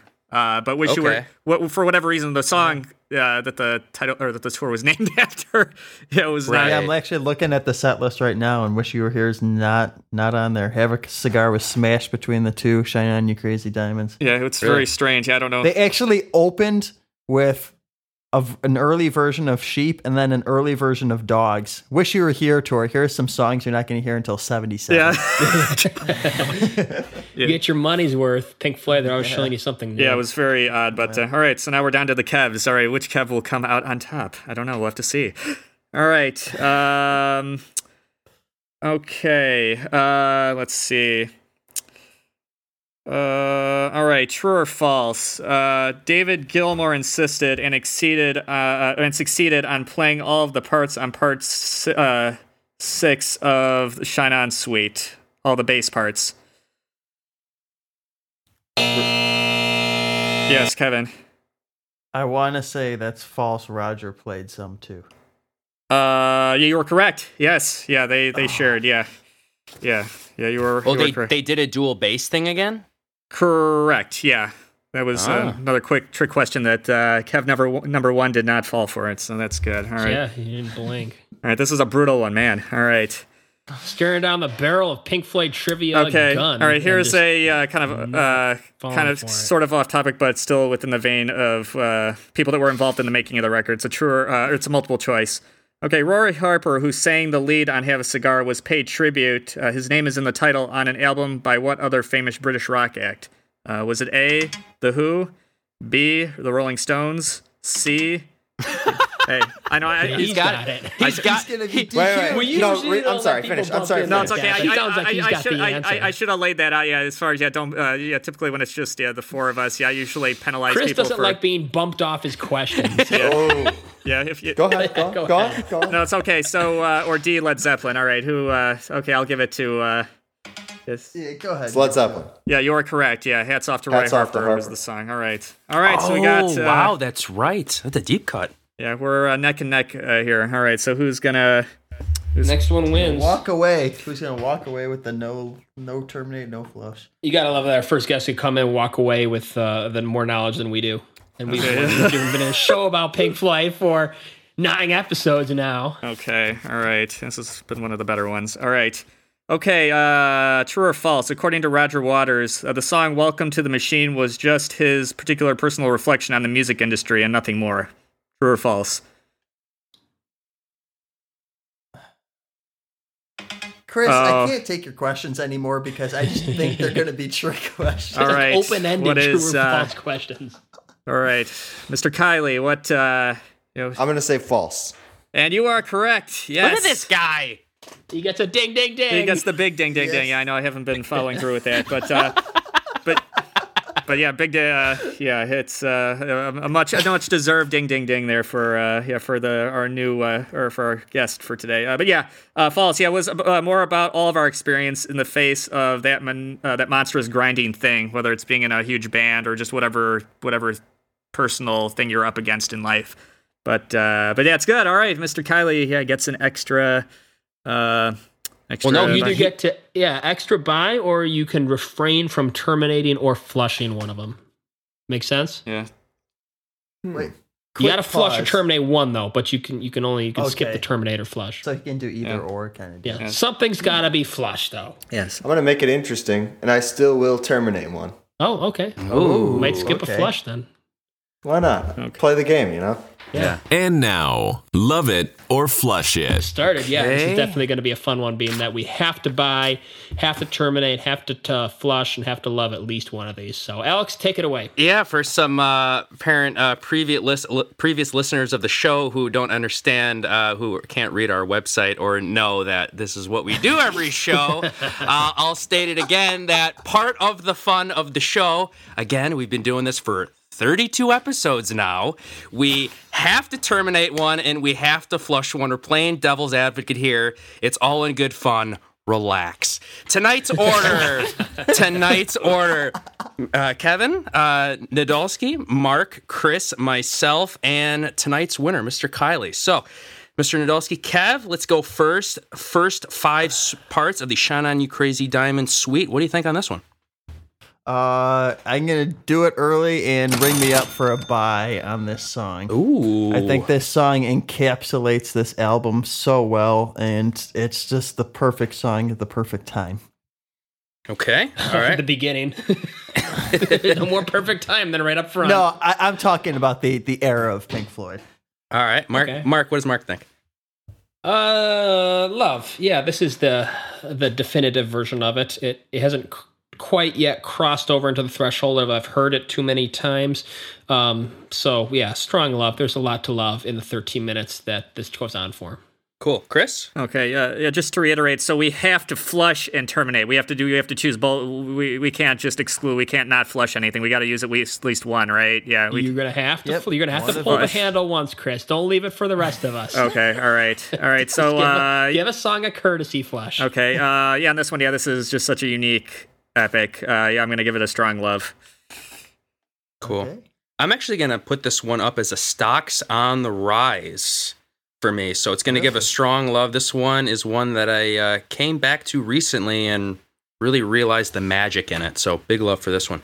Mr. Kylie, your thoughts? I will. So wait, I get two buys because I won the thing. Yeah, you can either get two, you, either two buys, or you can refrain from being forced to terminate and flush. Yeah, I'll do two buys. Uh, I'm gonna buy this because this is I don't know the best part of the. Well, I said the end was the best part, but the whole song, like both parts to me, and this like intro is like one of the best intros to a record I think ever. The lyrics are great. I don't know. It's a great song. So I'm gonna buy it. He's going to put it on his playlist. I like it. All right, well, moving on over to track two. Welcome to the machine. KN, your thoughts? Um, yeah. What? No! Where's that going? Gotta flush something, don't I? That's true. But um, yeah, this is this is the game we play, and as much as this is one of those grower songs to me, it's it's probably not up there with "Shine on You Crazy Diamond" yet. But I kind of know what Mark's saying with that that synth solo sound, and that's the only reason why it gets a flush. You can't flush the machine. the machine will what flush else you. are you gonna flush? I don't know because I'm buying this song. Dated synth notwithstanding, I, I think it's a great addition to any Pink Floyd playlist. It really ex- it shows how uh, I don't know, like darkly ironic they would get, you know, in terms of just their and and, and really like I, I probably was on the fence with buying this going into this, but Chris's trivia question at the very last second was a great advertisement, uh, just showing that this is not only the machine that they're involved in, but the machine that you're involved in. So by making it personal, I think that's a timelessness factor that belongs on any playlist. Cool. Chris, what do you Oh think God, about yeah, this one? this is brutal. Yeah, damn you and your uh, new rules for this. Um, but yeah, I'm kind of I'm gonna have to go in line with uh, uh, yeah with what Kev said. Uh, yeah, I'm I'm, I'm, flushing my I'm relu- no, this this is about this is about the heaviest reluctant flush I'm doing I'm, that I'm going to be doing probably on this podcast because I do really like this song. Um, but I'll, I will give it yeah that kind of squeaky synth. Yeah, I guess is, is out of all the synths on this record, it's kind of the weakest synth and kind of uh, I will even say a little bit of an, a bit annoying. But yeah, it's it's a hell of a track that. I'm gonna I'm gonna keep my rubber glove out later. After we're done here, I'm gonna go pull it back out. when we're not looking, he's gonna go back to the toilet and pull out welcome to the Chris's rubber glove. There we go. Had to get it in there once. Thi- yeah, thi- this one's really tough for me because this is one of those songs where I heard it a lot when I was younger, and I, I feel like I, I kind He's of, setting himself up. yeah, it's like He's it's like talking himself into a flush. yeah, it's like I, I don't need to hear it all the time, but the fact that I feel like it kind of it's like a moment in time with sort of the sound effects and it's like the most 80s sounding song I think they've put out to this point. So it kind of represents like that time and it represents just lyrically what they were going through and what they were commenting on at that time. Uh, I think that's why I will buy this one. Whoa, nice Oh. turnaround. for that. Not it's not my favorite song on the album, but I will take this one out of Mark's playbook where I'm I'm this is the one where I'm actually strategically putting it on a playlist for a reason. so that's why I'm going to do it. And, and you know what, Alex? I'd like to uh, issue a formal apology for Uh-oh. flushing on the run. like it really wasn't deserved. I went back to it and listened to it, and it probably didn't incredible. deserve that. I, I talked to you into it, and I, I'll stand by my I, I flush don't if know. I'm the Kevin run. led me down the path I shouldn't have gone. One of my favorite that buys. Yeah. That's What- just what- because I what- said, you know what, the dream is over. Would you, would Yeah. you, Mark, would you have said this if I didn't support you in this buy? No, I wouldn't. so it's just like, I feel bad now. You you supported me with with Kevin and Chris just ridiculously flushing one of this you know this insanely beautiful Pink Floyd song. Yeah, keep the sound All right. effects button on this side because we know where it's here. Let's let's see. all right, So you know this is actually like a um you know what this is? This is a uh, a jury, isn't it? We got five now. So Yeah, Mr. we have a Kylie. deciding Mr. vote Yeah, here. we're, Mr. we're Kylie's down to the thoughts. deciding factor. I have them in my head. I think planned out. So wait, there's five songs. There's let me get the rules right, and let me. You know, I don't know. I'm confused. Uh, you gotta you gotta buy one. You gotta love one. You gotta flush one. You gotta terminate one. Yeah, Well, at least But I get two buys. Well, so you get so- two buys. Well, because you won, you could either have a second buy and still terminate a song, oh, or okay, you yeah. can buy one and not terminate one. So, what would you rather do? Would you rather buy two or not terminate one? Be forced to do it. All right. I originally said I wouldn't terminate. I could do it to have fun You could. if you want. Um, yeah, whatever. Fuck it. I don't know. uh, so I will love this one just Okay. simply because of Richard Wright's synth work. I think it was Richard Wright. I mean, I know David and I know uh, I know David and Roger worked with synths a lot on Dark Side and stuff, Yeah. but I don't know who did the engineering and who who's doing all the the synth work on this, but it's like I don't know, like a pivotal piece. Like I don't know, crazy soundscapes. The Yeah. the animation for the video, like the music video that's online, which was just like the tour, like the backdrop video, is also like incredible. I think it's the guy that also did this stuff for the wall. Mhm. Um, Yeah. and it's like it makes it that much better. So yeah, I'll I'll love this one. Cool. Squeaks All right. by three two. Okay. All right, let's move it on over to track three. Have a cigar, KN. Yeah, there are so many parts of this song that I love, and honestly, when like young when I was younger, this was my favorite Pink Floyd song because I, I just there's something about it. wasn't on Dark Side. It wasn't the song that everybody that I knew knew, if you know what I mean. Like, oh no, I I like Have a Cigar, but uh, now I'm afraid I'm gonna have to drop the T. Terminating his childhood. Yeah. Makes Mark? sense. It, it's yeah. I don't I don't know why. I mean, that this song shouldn't exist in their catalog. Did they ever do anything? I have anything five like songs. this? Why are I you know, picking a but- bone with me for everyone? Go go comment on Reddit. Be- because why don't you go listen to the Kinks? Yeah. you know what? Your opinions are bad. I want to hear them. Yeah. Yeah. Um, I- I'm at a loss. I'm, I'm just kind of stunned by that termination. Maybe I won't be. What are you know. gonna? I know what you're gonna. I love the song. I don't. I don't know what I'm gonna say. It's it's a it's a great song. It it struts. It's got it's it's funky without being over the top, and it's It uh, paints a picture. It's got yeah. great opening lyrics. It's uh I don't know, like it's a song that I can just put on in my car and just yeah, I just I feel like some like I don't feel like digging too deep into Pink Floyd, but I don't want to listen to something that I've heard 10 million times in my life. So, yeah, I, I love the song. Yeah. Nice. Chris? Uh, yeah, I'm gonna buy this one. I don't care what Mr. Kev says. Yeah, this. Uh, I mean, you guys, our listeners can listen back to what I said about it, but it's pretty much all there as far as why I love this song. Uh, yeah, I don't think it's. Yeah, just it's cinematic. It's it, it, it it's a perfect song about the music industry and as far as being an artist in it, and that's why I love it. Okay. Yeah, I, I hate to do it too. I feel like I'm going to follow Kev here, but Oh, this on. was it. This was my fa- well. Here, let me explain. This was my favorite song for the longest time, and you would think if you've listened to any of our like older episodes, I love the more kind of straight up and down '70s rockers, but the fact that it's kind of the outlier here, the fact that no Pink Floyd member actually sings on it, and the fact that they kind of tackled this subject matter on Welcome to the Machine and did it a little bit better here, that's why I'm going to give it the flush. I could respect it. On uh, that. An- don't get me wrong, an, an amazing song, but if you Yeah, if you have that's the thing. that's the thing, yeah. like if you have to pick out of the five songs here, like it kind of in a way makes sense to me to do that. So that's why I'm going to do it. So, Mr. Kyle, yeah, that's where I'm coming from yeah, too. Mr. Yeah. Kyle, what do you think on this one? yeah, I'm following your your logic as well. I'm gonna terminate it because I have to. Oh. Yeah, I, it, it's like this one. I wouldn't want to terminate any song in this record. I know you're you're upset. I know. it, it is a good song. Like, It's a I'm great not, song. It's definitely not worth terminating, but that's the game. Yeah, Mark and you his know? stupid new rules. Yeah, Hey, I- them and their stupid five song album. I know. yeah, like if I gotta pick one to terminate, because I already know what I'm gonna flush.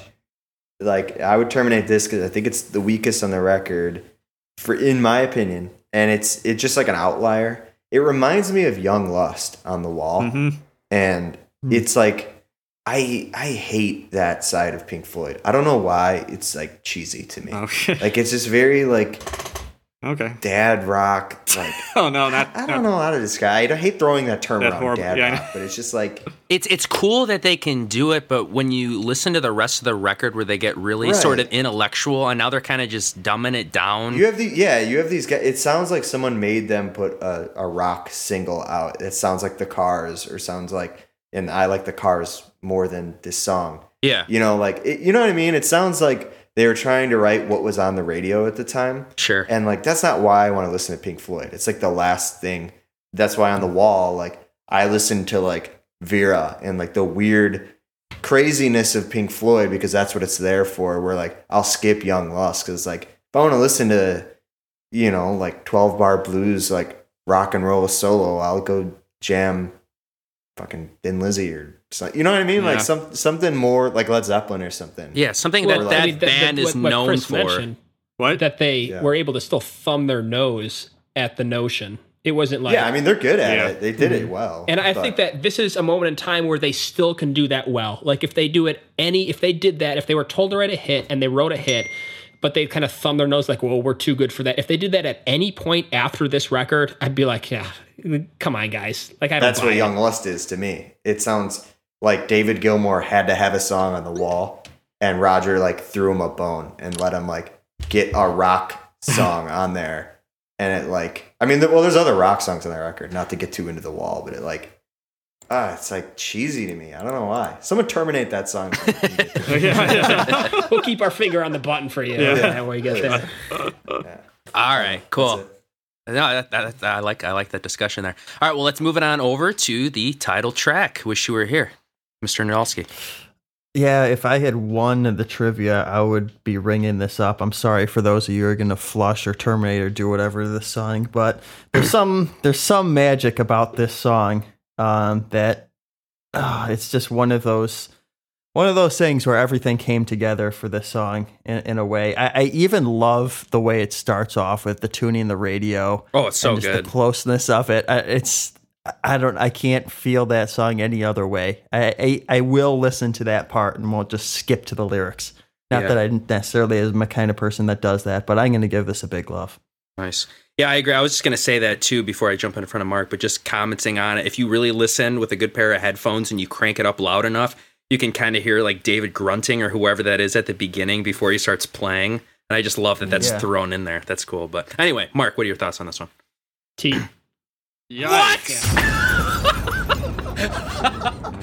Oh, I knew it. I knew it. Yeah, he set me up for that. He knew it was coming. He Mark, softening Mark, the blow. Mark, you're going to get us banned off Reddit.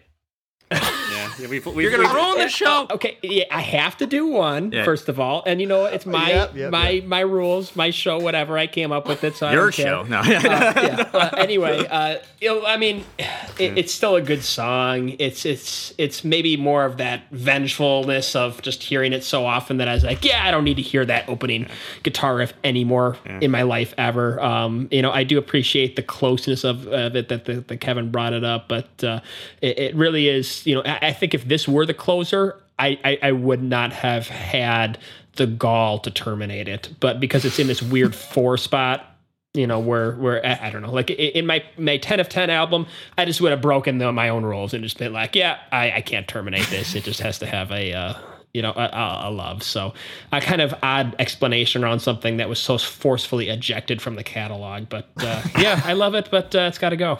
Sure. Wish Chris? they never wrote it. Yeah, that's. Uh, I guess I'll. We'll have to, well, yeah, I guess I'll have to prop up the uh, the love for it again uh, from the ashes. Uh, but yeah, this- if I had another buy, I would have bought it. Uh, but I'm uh, kind of limited here, so I guess I'll just give it an enormous love. Yeah, it just yeah, this is a song. Even like in the last couple days before the podcast, I found myself just singing it. So it's like it's one of those songs that just it's a part of yeah my musical foundation. So yeah, Marcus terminating, terminating Chris's your musical foundation. foundation. exactly. Yeah, I blew it out. I have no, I have nothing left. Yeah, I've got nothing to build on. yet. He's got no legs to stand on. He's Corporal Clegg. Right. Corporal Clegg lost his second leg, and there is no more Pink Floyd without "Wish You Were Here." yeah. I, I was I was thinking of about buying this one as well because I mean it's such an iconic song and I still don't really tire of, of listening to it, but it's just gonna get the strong love for me just because I have heard it so many times. Like uh, there's no way I could get rid of this song, but to me, I guess Welcome to the Machine sort of encapsulated where they were at more. Just maybe more from like a music production standpoint. That's why I, I planted it. Just like if I'm gonna represent this 1975 for them, like that's the song. But like this is such a fantastic song, so gives gets the love for me, Mr. Kylie. I have to. I haven't flushed one yet, so I'm looking. I'm the I'm the meme of the guy sweating with the two buttons. and it's shine on you, crazy diamond, Shine on You. or wish you were here. I don't. I don't want to do it because it is an incredible song, but I'm gonna have to flush it out of technicality. Oh, boy. yep. I don't want to, but He, um, the man appreciates his deep cuts. Yeah, it's like if I had to show someone Pink Floyd, I wouldn't show them this because they've probably heard it, and it's not. Again, like, e- like even though Have a Cigar is like an outlier, they have other stuff like that where it is a side of Pink Floyd where like maybe this isn't even a side of Pink Floyd that comes back and is really necessary. It is just a massive ballad, but it, it's incredible. I love it. I mean, Well, that's kind I'm of not dissing the song. That's kind of what I was saying in the track by track is it's a it's a huge song, but it almost kind of stands on its own. Like yeah, they have like a fearless or like some of those more like acoustic ballads and like this is the strongest one, but like there's other songs on this that encapsulate the whole band, like everything the band does and this is just like one side of it. it's like a folk rocky thing and you know i like listen to a lot of that stuff Yeah. like and for this to be 1975 neil young is way out by this point. Nick drake is in england doing the same thing. There's like a lot of folk going on that's much better in my opinion where i don't know what it would be like to grow up then. But if this came out and i was a pink floyd fan i'd be like well why would i? It sounds like they're trying to do that i don't know Yeah? maybe Well, someone's gonna it- come at me and interesting check me that but- perspective. and, and, and Chris, you mentioned it too. Uh, I guess I'm not the only one that likes to read the Rolling Stone retro reviews, um, but you know, it was pretty critical of this album, and it, it talked about how. Um, you know, I guess at that time it was kind of like a, you know, if you don't get Pink Floyd, you're never going to get it. And so this isn't going to convince you. Sure. Yeah, no, I mean it's a great song, but I'll flush it out of technicality because if I want to listen to country like folk 70s rock, there's way more of it. And if I want to listen to Pink Floyd, I'm gonna jam the deep cuts. Yeah, no, that's cool. All right, well, let's wrap it up with the final track on the album, Shine On You Crazy Diamond Parts. What is that? Five through nine, or no, six through nine. Six, Six through through nine. nine. Gotta get my your Roman I gotta get my numerals back in check here. Jesus. All right, KN, what are your thoughts on this one? Uh, I am going to give my Stocks on the Rise song a love. Um, this is the one that I was least familiar with, and this is the one I ended up being the most intrigued with. So give it a big love. Okay, Mark. Uh, I got to give it a flush. Um,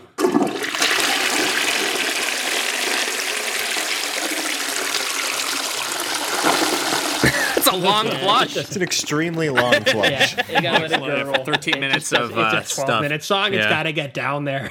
it's got a, uh, uh, an incredible uh, variation on parts. I don't know, like why why is it even split into parts if it's all kind of the same meandering 26 minute piece? I think that I think there's just more to like uh, in in one to five than there is in five to six. And I get that there's like it's a fun funk jam, and I get that this is kind of the fastest tempo part of it. So if you're looking for something to get the the heart going and the blood going, and and you know how I like that kind of music, you know, I just like something that and that that's here. I do appreciate that they brought the cryo back, but they didn't bring the shrieker back. You know, like I appreciate that it's kind of more of a call to you know Dark Not Side of the cool. Moon the instrumentation, the instrumentation there, but it really isn't a. Uh, um, I don't know. Like again, it's more constrained. It's it's more of a reluctant flush. I think if there were another song to flush, then I probably would have flushed that one and left this one with a love. All right, Chris, what are your thoughts? Uh, I think everybody knows where I'm going with this. Unfortunately, uh, yeah, yeah, you're not a fan of this yeah, one, I are got, you? yeah, I've got my launch key here. Here we go. And I and I want to I want to stress. I yeah I. I, I get what, yeah, with what Mr. Kiley was saying. I mean, there's a lot of the lyrics that I think are kind of cool at the end there, but I think the song's uh, this part is just too long. I mean, if it were like seven minutes, maybe even eight at the most, I'll maybe throw it another minute. I think I might have liked it more if they would have kind of cut it back. Uh, but uh, yeah, it's just not it's not as strong as the first part of the suite. I mean, I pretty much said it before. Uh, uh, it's very noodly, kind of in certain parts, and uh, yeah, I don't know. Just because of what came before it, I thought it could. Yeah, it just kind of didn't deliver. Uh, kind of like at Well, the yeah. To be fair, too, like you can't if you terminate this, you still have "Shine On You Crazy." Exactly, Diamond. and that's still kind of it, yeah. you know. Yeah. right. So so Yeah, yeah, and- uh And I, and I, and I'm actually gonna do the same, Chris. Um, this also was the part that I was least familiar with, yeah. and I was kind of looking forward to it, but it didn't. It wasn't a stocks on the rise. It didn't kind of come up from the bottom of the pack for me. Uh, part one definitely did, and yeah, it's exactly the same. You know, reasoning. Like you have part one there. It kind of states the purpose. I like everything that's going on there more. I, I don't need a bookend thing, and honestly, closing the album with "Wish You Were Here" seems kind of cool to me. Um, I mean, there's some great parts in this song, but I just exactly. Yeah. Not as a whole. It's I, not, I just I, like if I if I ask myself, all right, if I'm gonna go back to this album, is this like a song that I would just kind of pick? And it's the one that I would absolutely say no to. Like I would absolutely go to everything else on this record to like revisit. And this one, it would just kind of be like, all right, well, I'm finishing off the album. Might as well just keep it on. kind of so it's you know talent, talent wise, yes, but just out of like a necessity. Uh, it's already there. It's already Yeah. there. Yeah. Oh boy. Okay. Interesting. Yeah. Yeah. So here we go. Is he going to use? I'm gonna be the antagonist. terminate? I'm gonna be the antagonist that I am, and I'm gonna use the second buy. Wow. Okay. just because you have to listen to the whole thing all the way through because of me. You got to get through all the parts of it. You got to hear the funk part. You got to hear the the funeral part. Yeah, I don't know that that like that's my favorite part of the record because it has all these different parts and it's like like an adventure. I know it's ch- cheesy, but like No, that's true. uh, like it I, I wonder what you're gonna think of animals uh alex because like or really all of you guys because it is like so long the songs are, or it's another five song album it's, they're all like really long and they all have like parts like this one Yeah. Th- this one like reminds me of animals because of that like the parts are so separate from each other Mhm. That this song to me is like you know it's three different songs which technically it is but um yeah i don't know. Like each part i love. Like as soon as i'm getting sick of one part this new like synth comes in and then like the piano comes in and like yeah i don't know. It's great. So There's Kevin, another song that batted for the cycle, didn't it? If I'm not uh, mistaken. it did, yeah. It- so it- Kevin, would you, if, if it's on your playlist twice and you would have it in order one and two, would you listen or would you would you have appreciated this album more had they done "Shine on You, Crazy Diamond" as side A, and then the other three is side B, kind of how what they did before?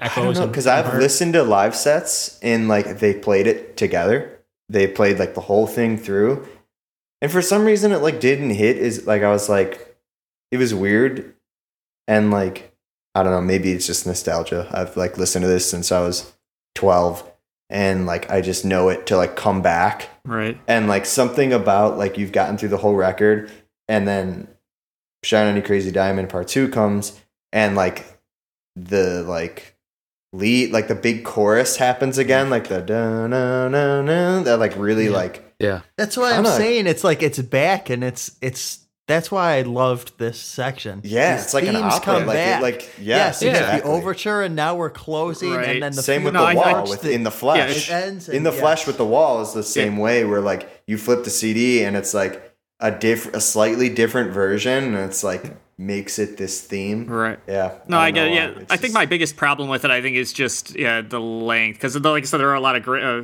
parts on here, especially that part with that weird funky kind of uh, bass and keyboard part. I really liked that a lot, and that's why I kind of struggled with this song because I'm like, man, what a great kind of. Because you don't hear that on anything else on the record, yeah. Uh, even in any of the uh, "Shine on You Crazy Dad," that was like the one thing that wasn't like the first part. Um, But again, yeah, almost 13 minutes here, I it's it, yeah, it's just not as yeah, it doesn't have the weight of the first part, and Well, yeah. it's interesting because they did this format at least two times, and you know Genesis did it with Trespass, and you know like one side of the record is an epic uh, journey, an Yeah. overture, uh, a middle section, exploratory. It breaks down, it builds back up, it reiterates, and then it you know marches out. And then the other side is just kind of your traditional seven to five minute songs, you know. And, and they could have done that, but they didn't. I, I don't know, like it just didn't. Uh, right. maybe they were tired of that format. Maybe everyone else had been copying that format. There's just That's a, true. a, a strong reason for splitting 2112 too, right? Yeah, the whole first side of 2112 is just its own piece. 2112. Yeah, and then like same thing with hemispheres and that's why I was saying on on this last episode like you, listeners may think like oh I'm flushing these long songs and I have no attention span and I don't care, but like the second half of Caress of Steel, Necromancer and Fountain of Lamneth, amazing. Like I could sit through that stuff all day and dissect it hmm. and love it. So uh, I I don't think you're gonna like animals then. I, don't know. I'm, I'm I'm very excited to listen to it because I've heard a lot of people say it's like their favorite, and I don't know it, so like I'm ex- I'm genuinely excited Yeah. to put it on maybe tonight for the first time. We'll see. Wow, that's that's a uh, I don't know. You can't have spared fifty minutes in your life at some point. Listen to animals, like it's not that obscure. Crazy, but uh, you know, they're they're it's just uh, it makes it more fun too. But yeah, that closes it out, and I think that the only song I'm looking at my markings here that uh, got a universal pass was the first uh, "Shine on You, Crazy Diamond," three loves and two buys. Strong performance there. Everything else had a detractor of some sort. Um, so interesting uh, way that the format runs through that because uh, I guess "Shine on You, Crazy Diamond" survives. So congratulations to the Kevins who bought that. Seems as though that's the consensus. So uh, for the 30 seconds that represents this album, uh, Kevin Kiley, I'll let you go and see if do you have a, a moment here that you say is most representative of where the band is at that time that will ultimately open up our show. Ooh, I'm, I'm gonna be honest. I, I forgot. so that, that I'll use that as you know, like an instinct. Like, what is my gut? I think it's got to be in sh- the first "Shine on You, Crazy Diamond," and I think it's somewhere between like the lead. I don't know. Throw a chunk of. Give me 30 seconds of anywhere like early on in Shine on You Crazy Diamond, like when drums come in and everything. That's that's it for me. When the good, Like w- literally, I think when the drums come in and all that. That's, I know fine. what you're saying. Yeah, like you got the you got the you got the four note line, and then it cut. You got like the dum dum dum, and then it goes into yeah, whatever. like, yeah, that's fine Yeah. for me. I, I I agree with that.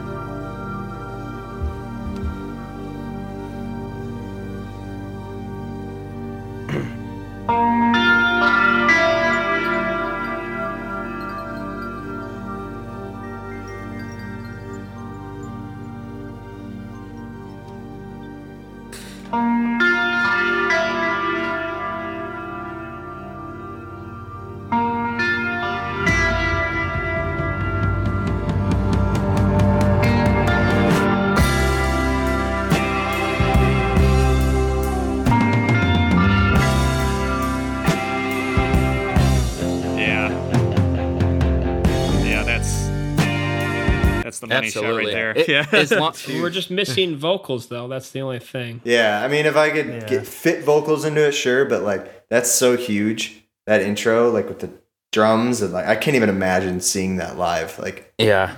for the first time. Like, oh I mean, would this be a better representation?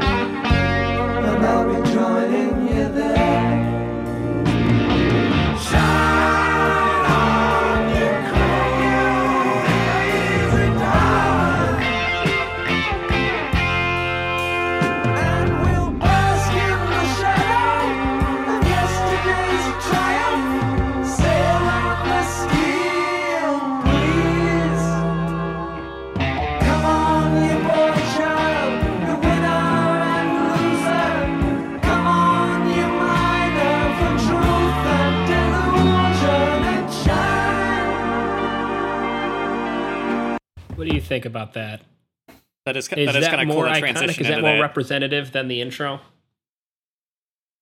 no, but I I, think I the, don't uh, think so. I mean, I appreciate that you're great. wanting. To, yeah, I'm, Yeah. I appreciate you want to fit the vocals in there, but like I'm I just picturing feel like, like, it's such an important part of it.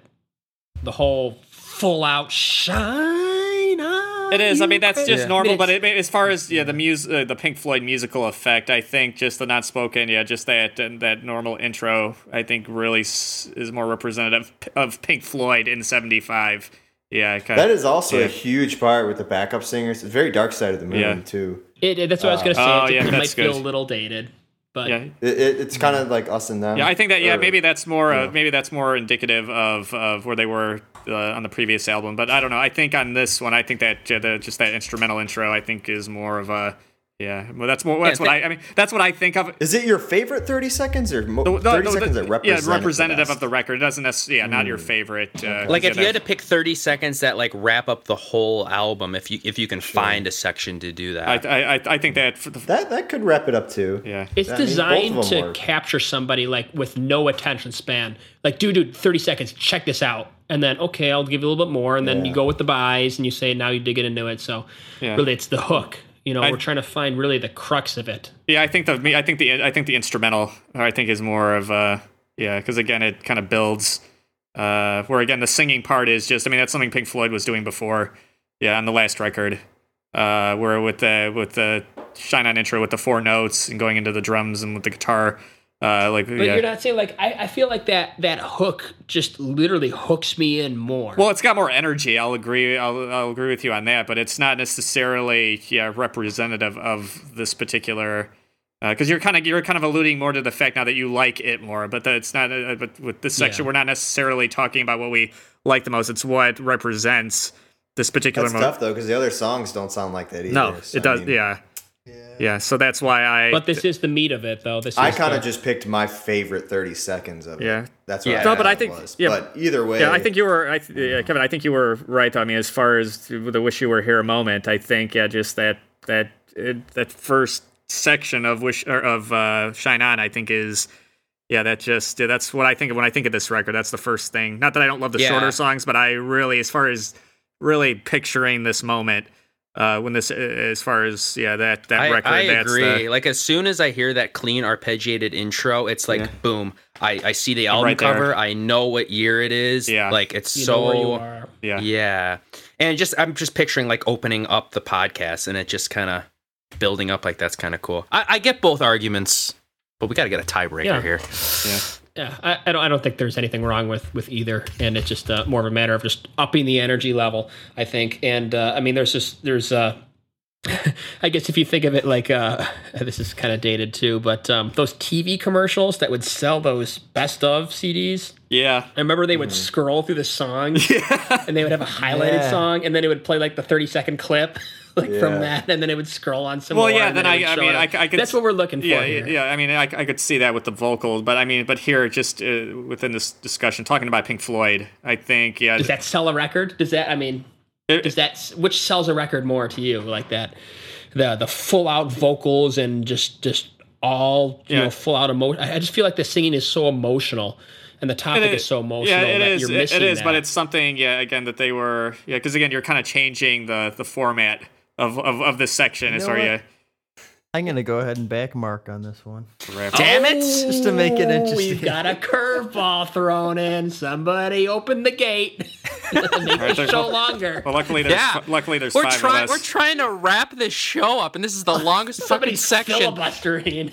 All right, Alex, what do you think? All Yeah. right, fine. I'll, I'll back up Mark here. No, no, no, no, Damn let's, it! Let's, let's get the, let's get the guest. Let's get the guest. Let's get the guest. You be the tiebreaker.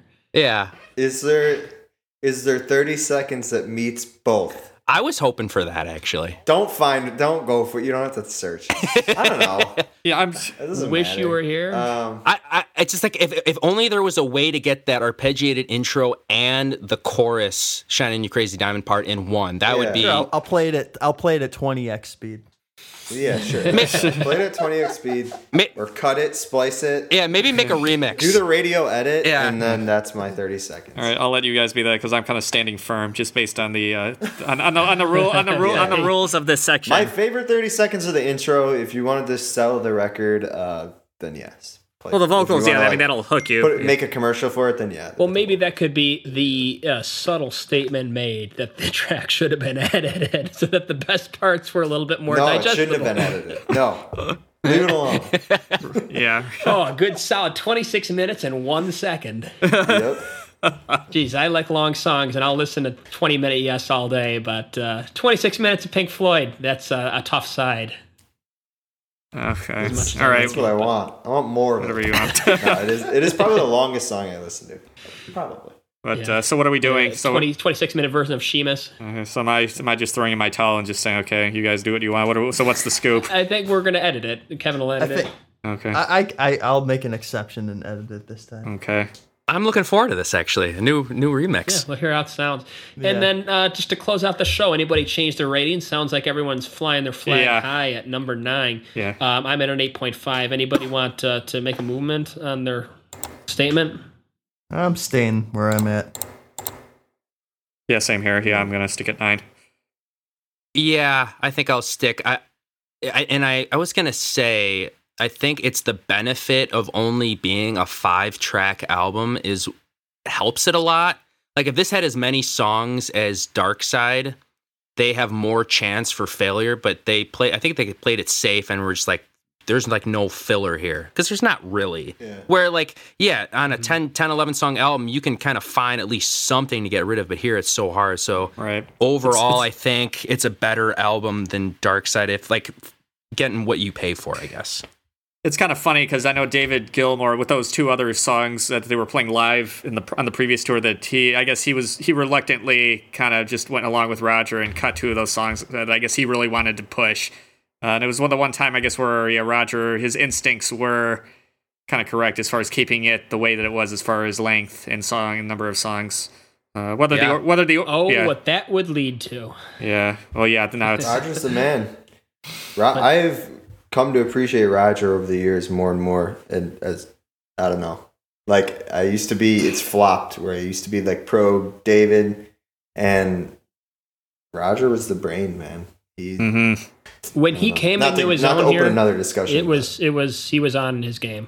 Like he was just right on top of it. You know, it's funny uh, the way we go through these, and you know how I was such a, a Sammy Van Halen guy, and then I started to really be like, yeah, I, I, I get it. I get why why Dave is is is uh, loved and revered by that era of the band. But uh, you know, as we're going through this, I think I have to, um, yeah, I'm gonna have to bump it up a half point. Round me out with a nine two. We'll all give it nines. Nines are free. Nines are cheap. They're they're flying here. Yeah. So yeah, I'm gonna bump a half point because even on the songs that I terminated, like "Wish You Were Here," the uh, the closeness of it and the intimacy of it really work. And uh, you know, again, it's just more of a matter of I feel like it really was a closer used improperly, which is really such a technical reason to to even give it an 8.5. So. Yeah, uh, that brings it up to the best Pink Floyd album for me. Uh, right there, neck and neck with Piper at the Gates of Dawn. And it seems to be the best Pink Floyd album consensus. So yeah, wow, that was a uh, uh, a good effort from the band, and uh, yeah, appreciate you, Kevin, for jumping on and uh, and guesting here. for Always having good to hear another opinion and uh, kind of maybe put us in our place. We're getting a little too out of hand because sometimes it gets wild. But uh, yeah, that was a lot of fun, and uh, yeah, maybe we'll see you again on another uh, uh, guest episode discography whenever. But uh, again, thanks for joining. Sure. yeah, Yeah, thanks, thanks, for having me. It was fun. cool All right, and uh, that closes Wish You Were Here, and we'll see you two years later with Animals next week. See you then.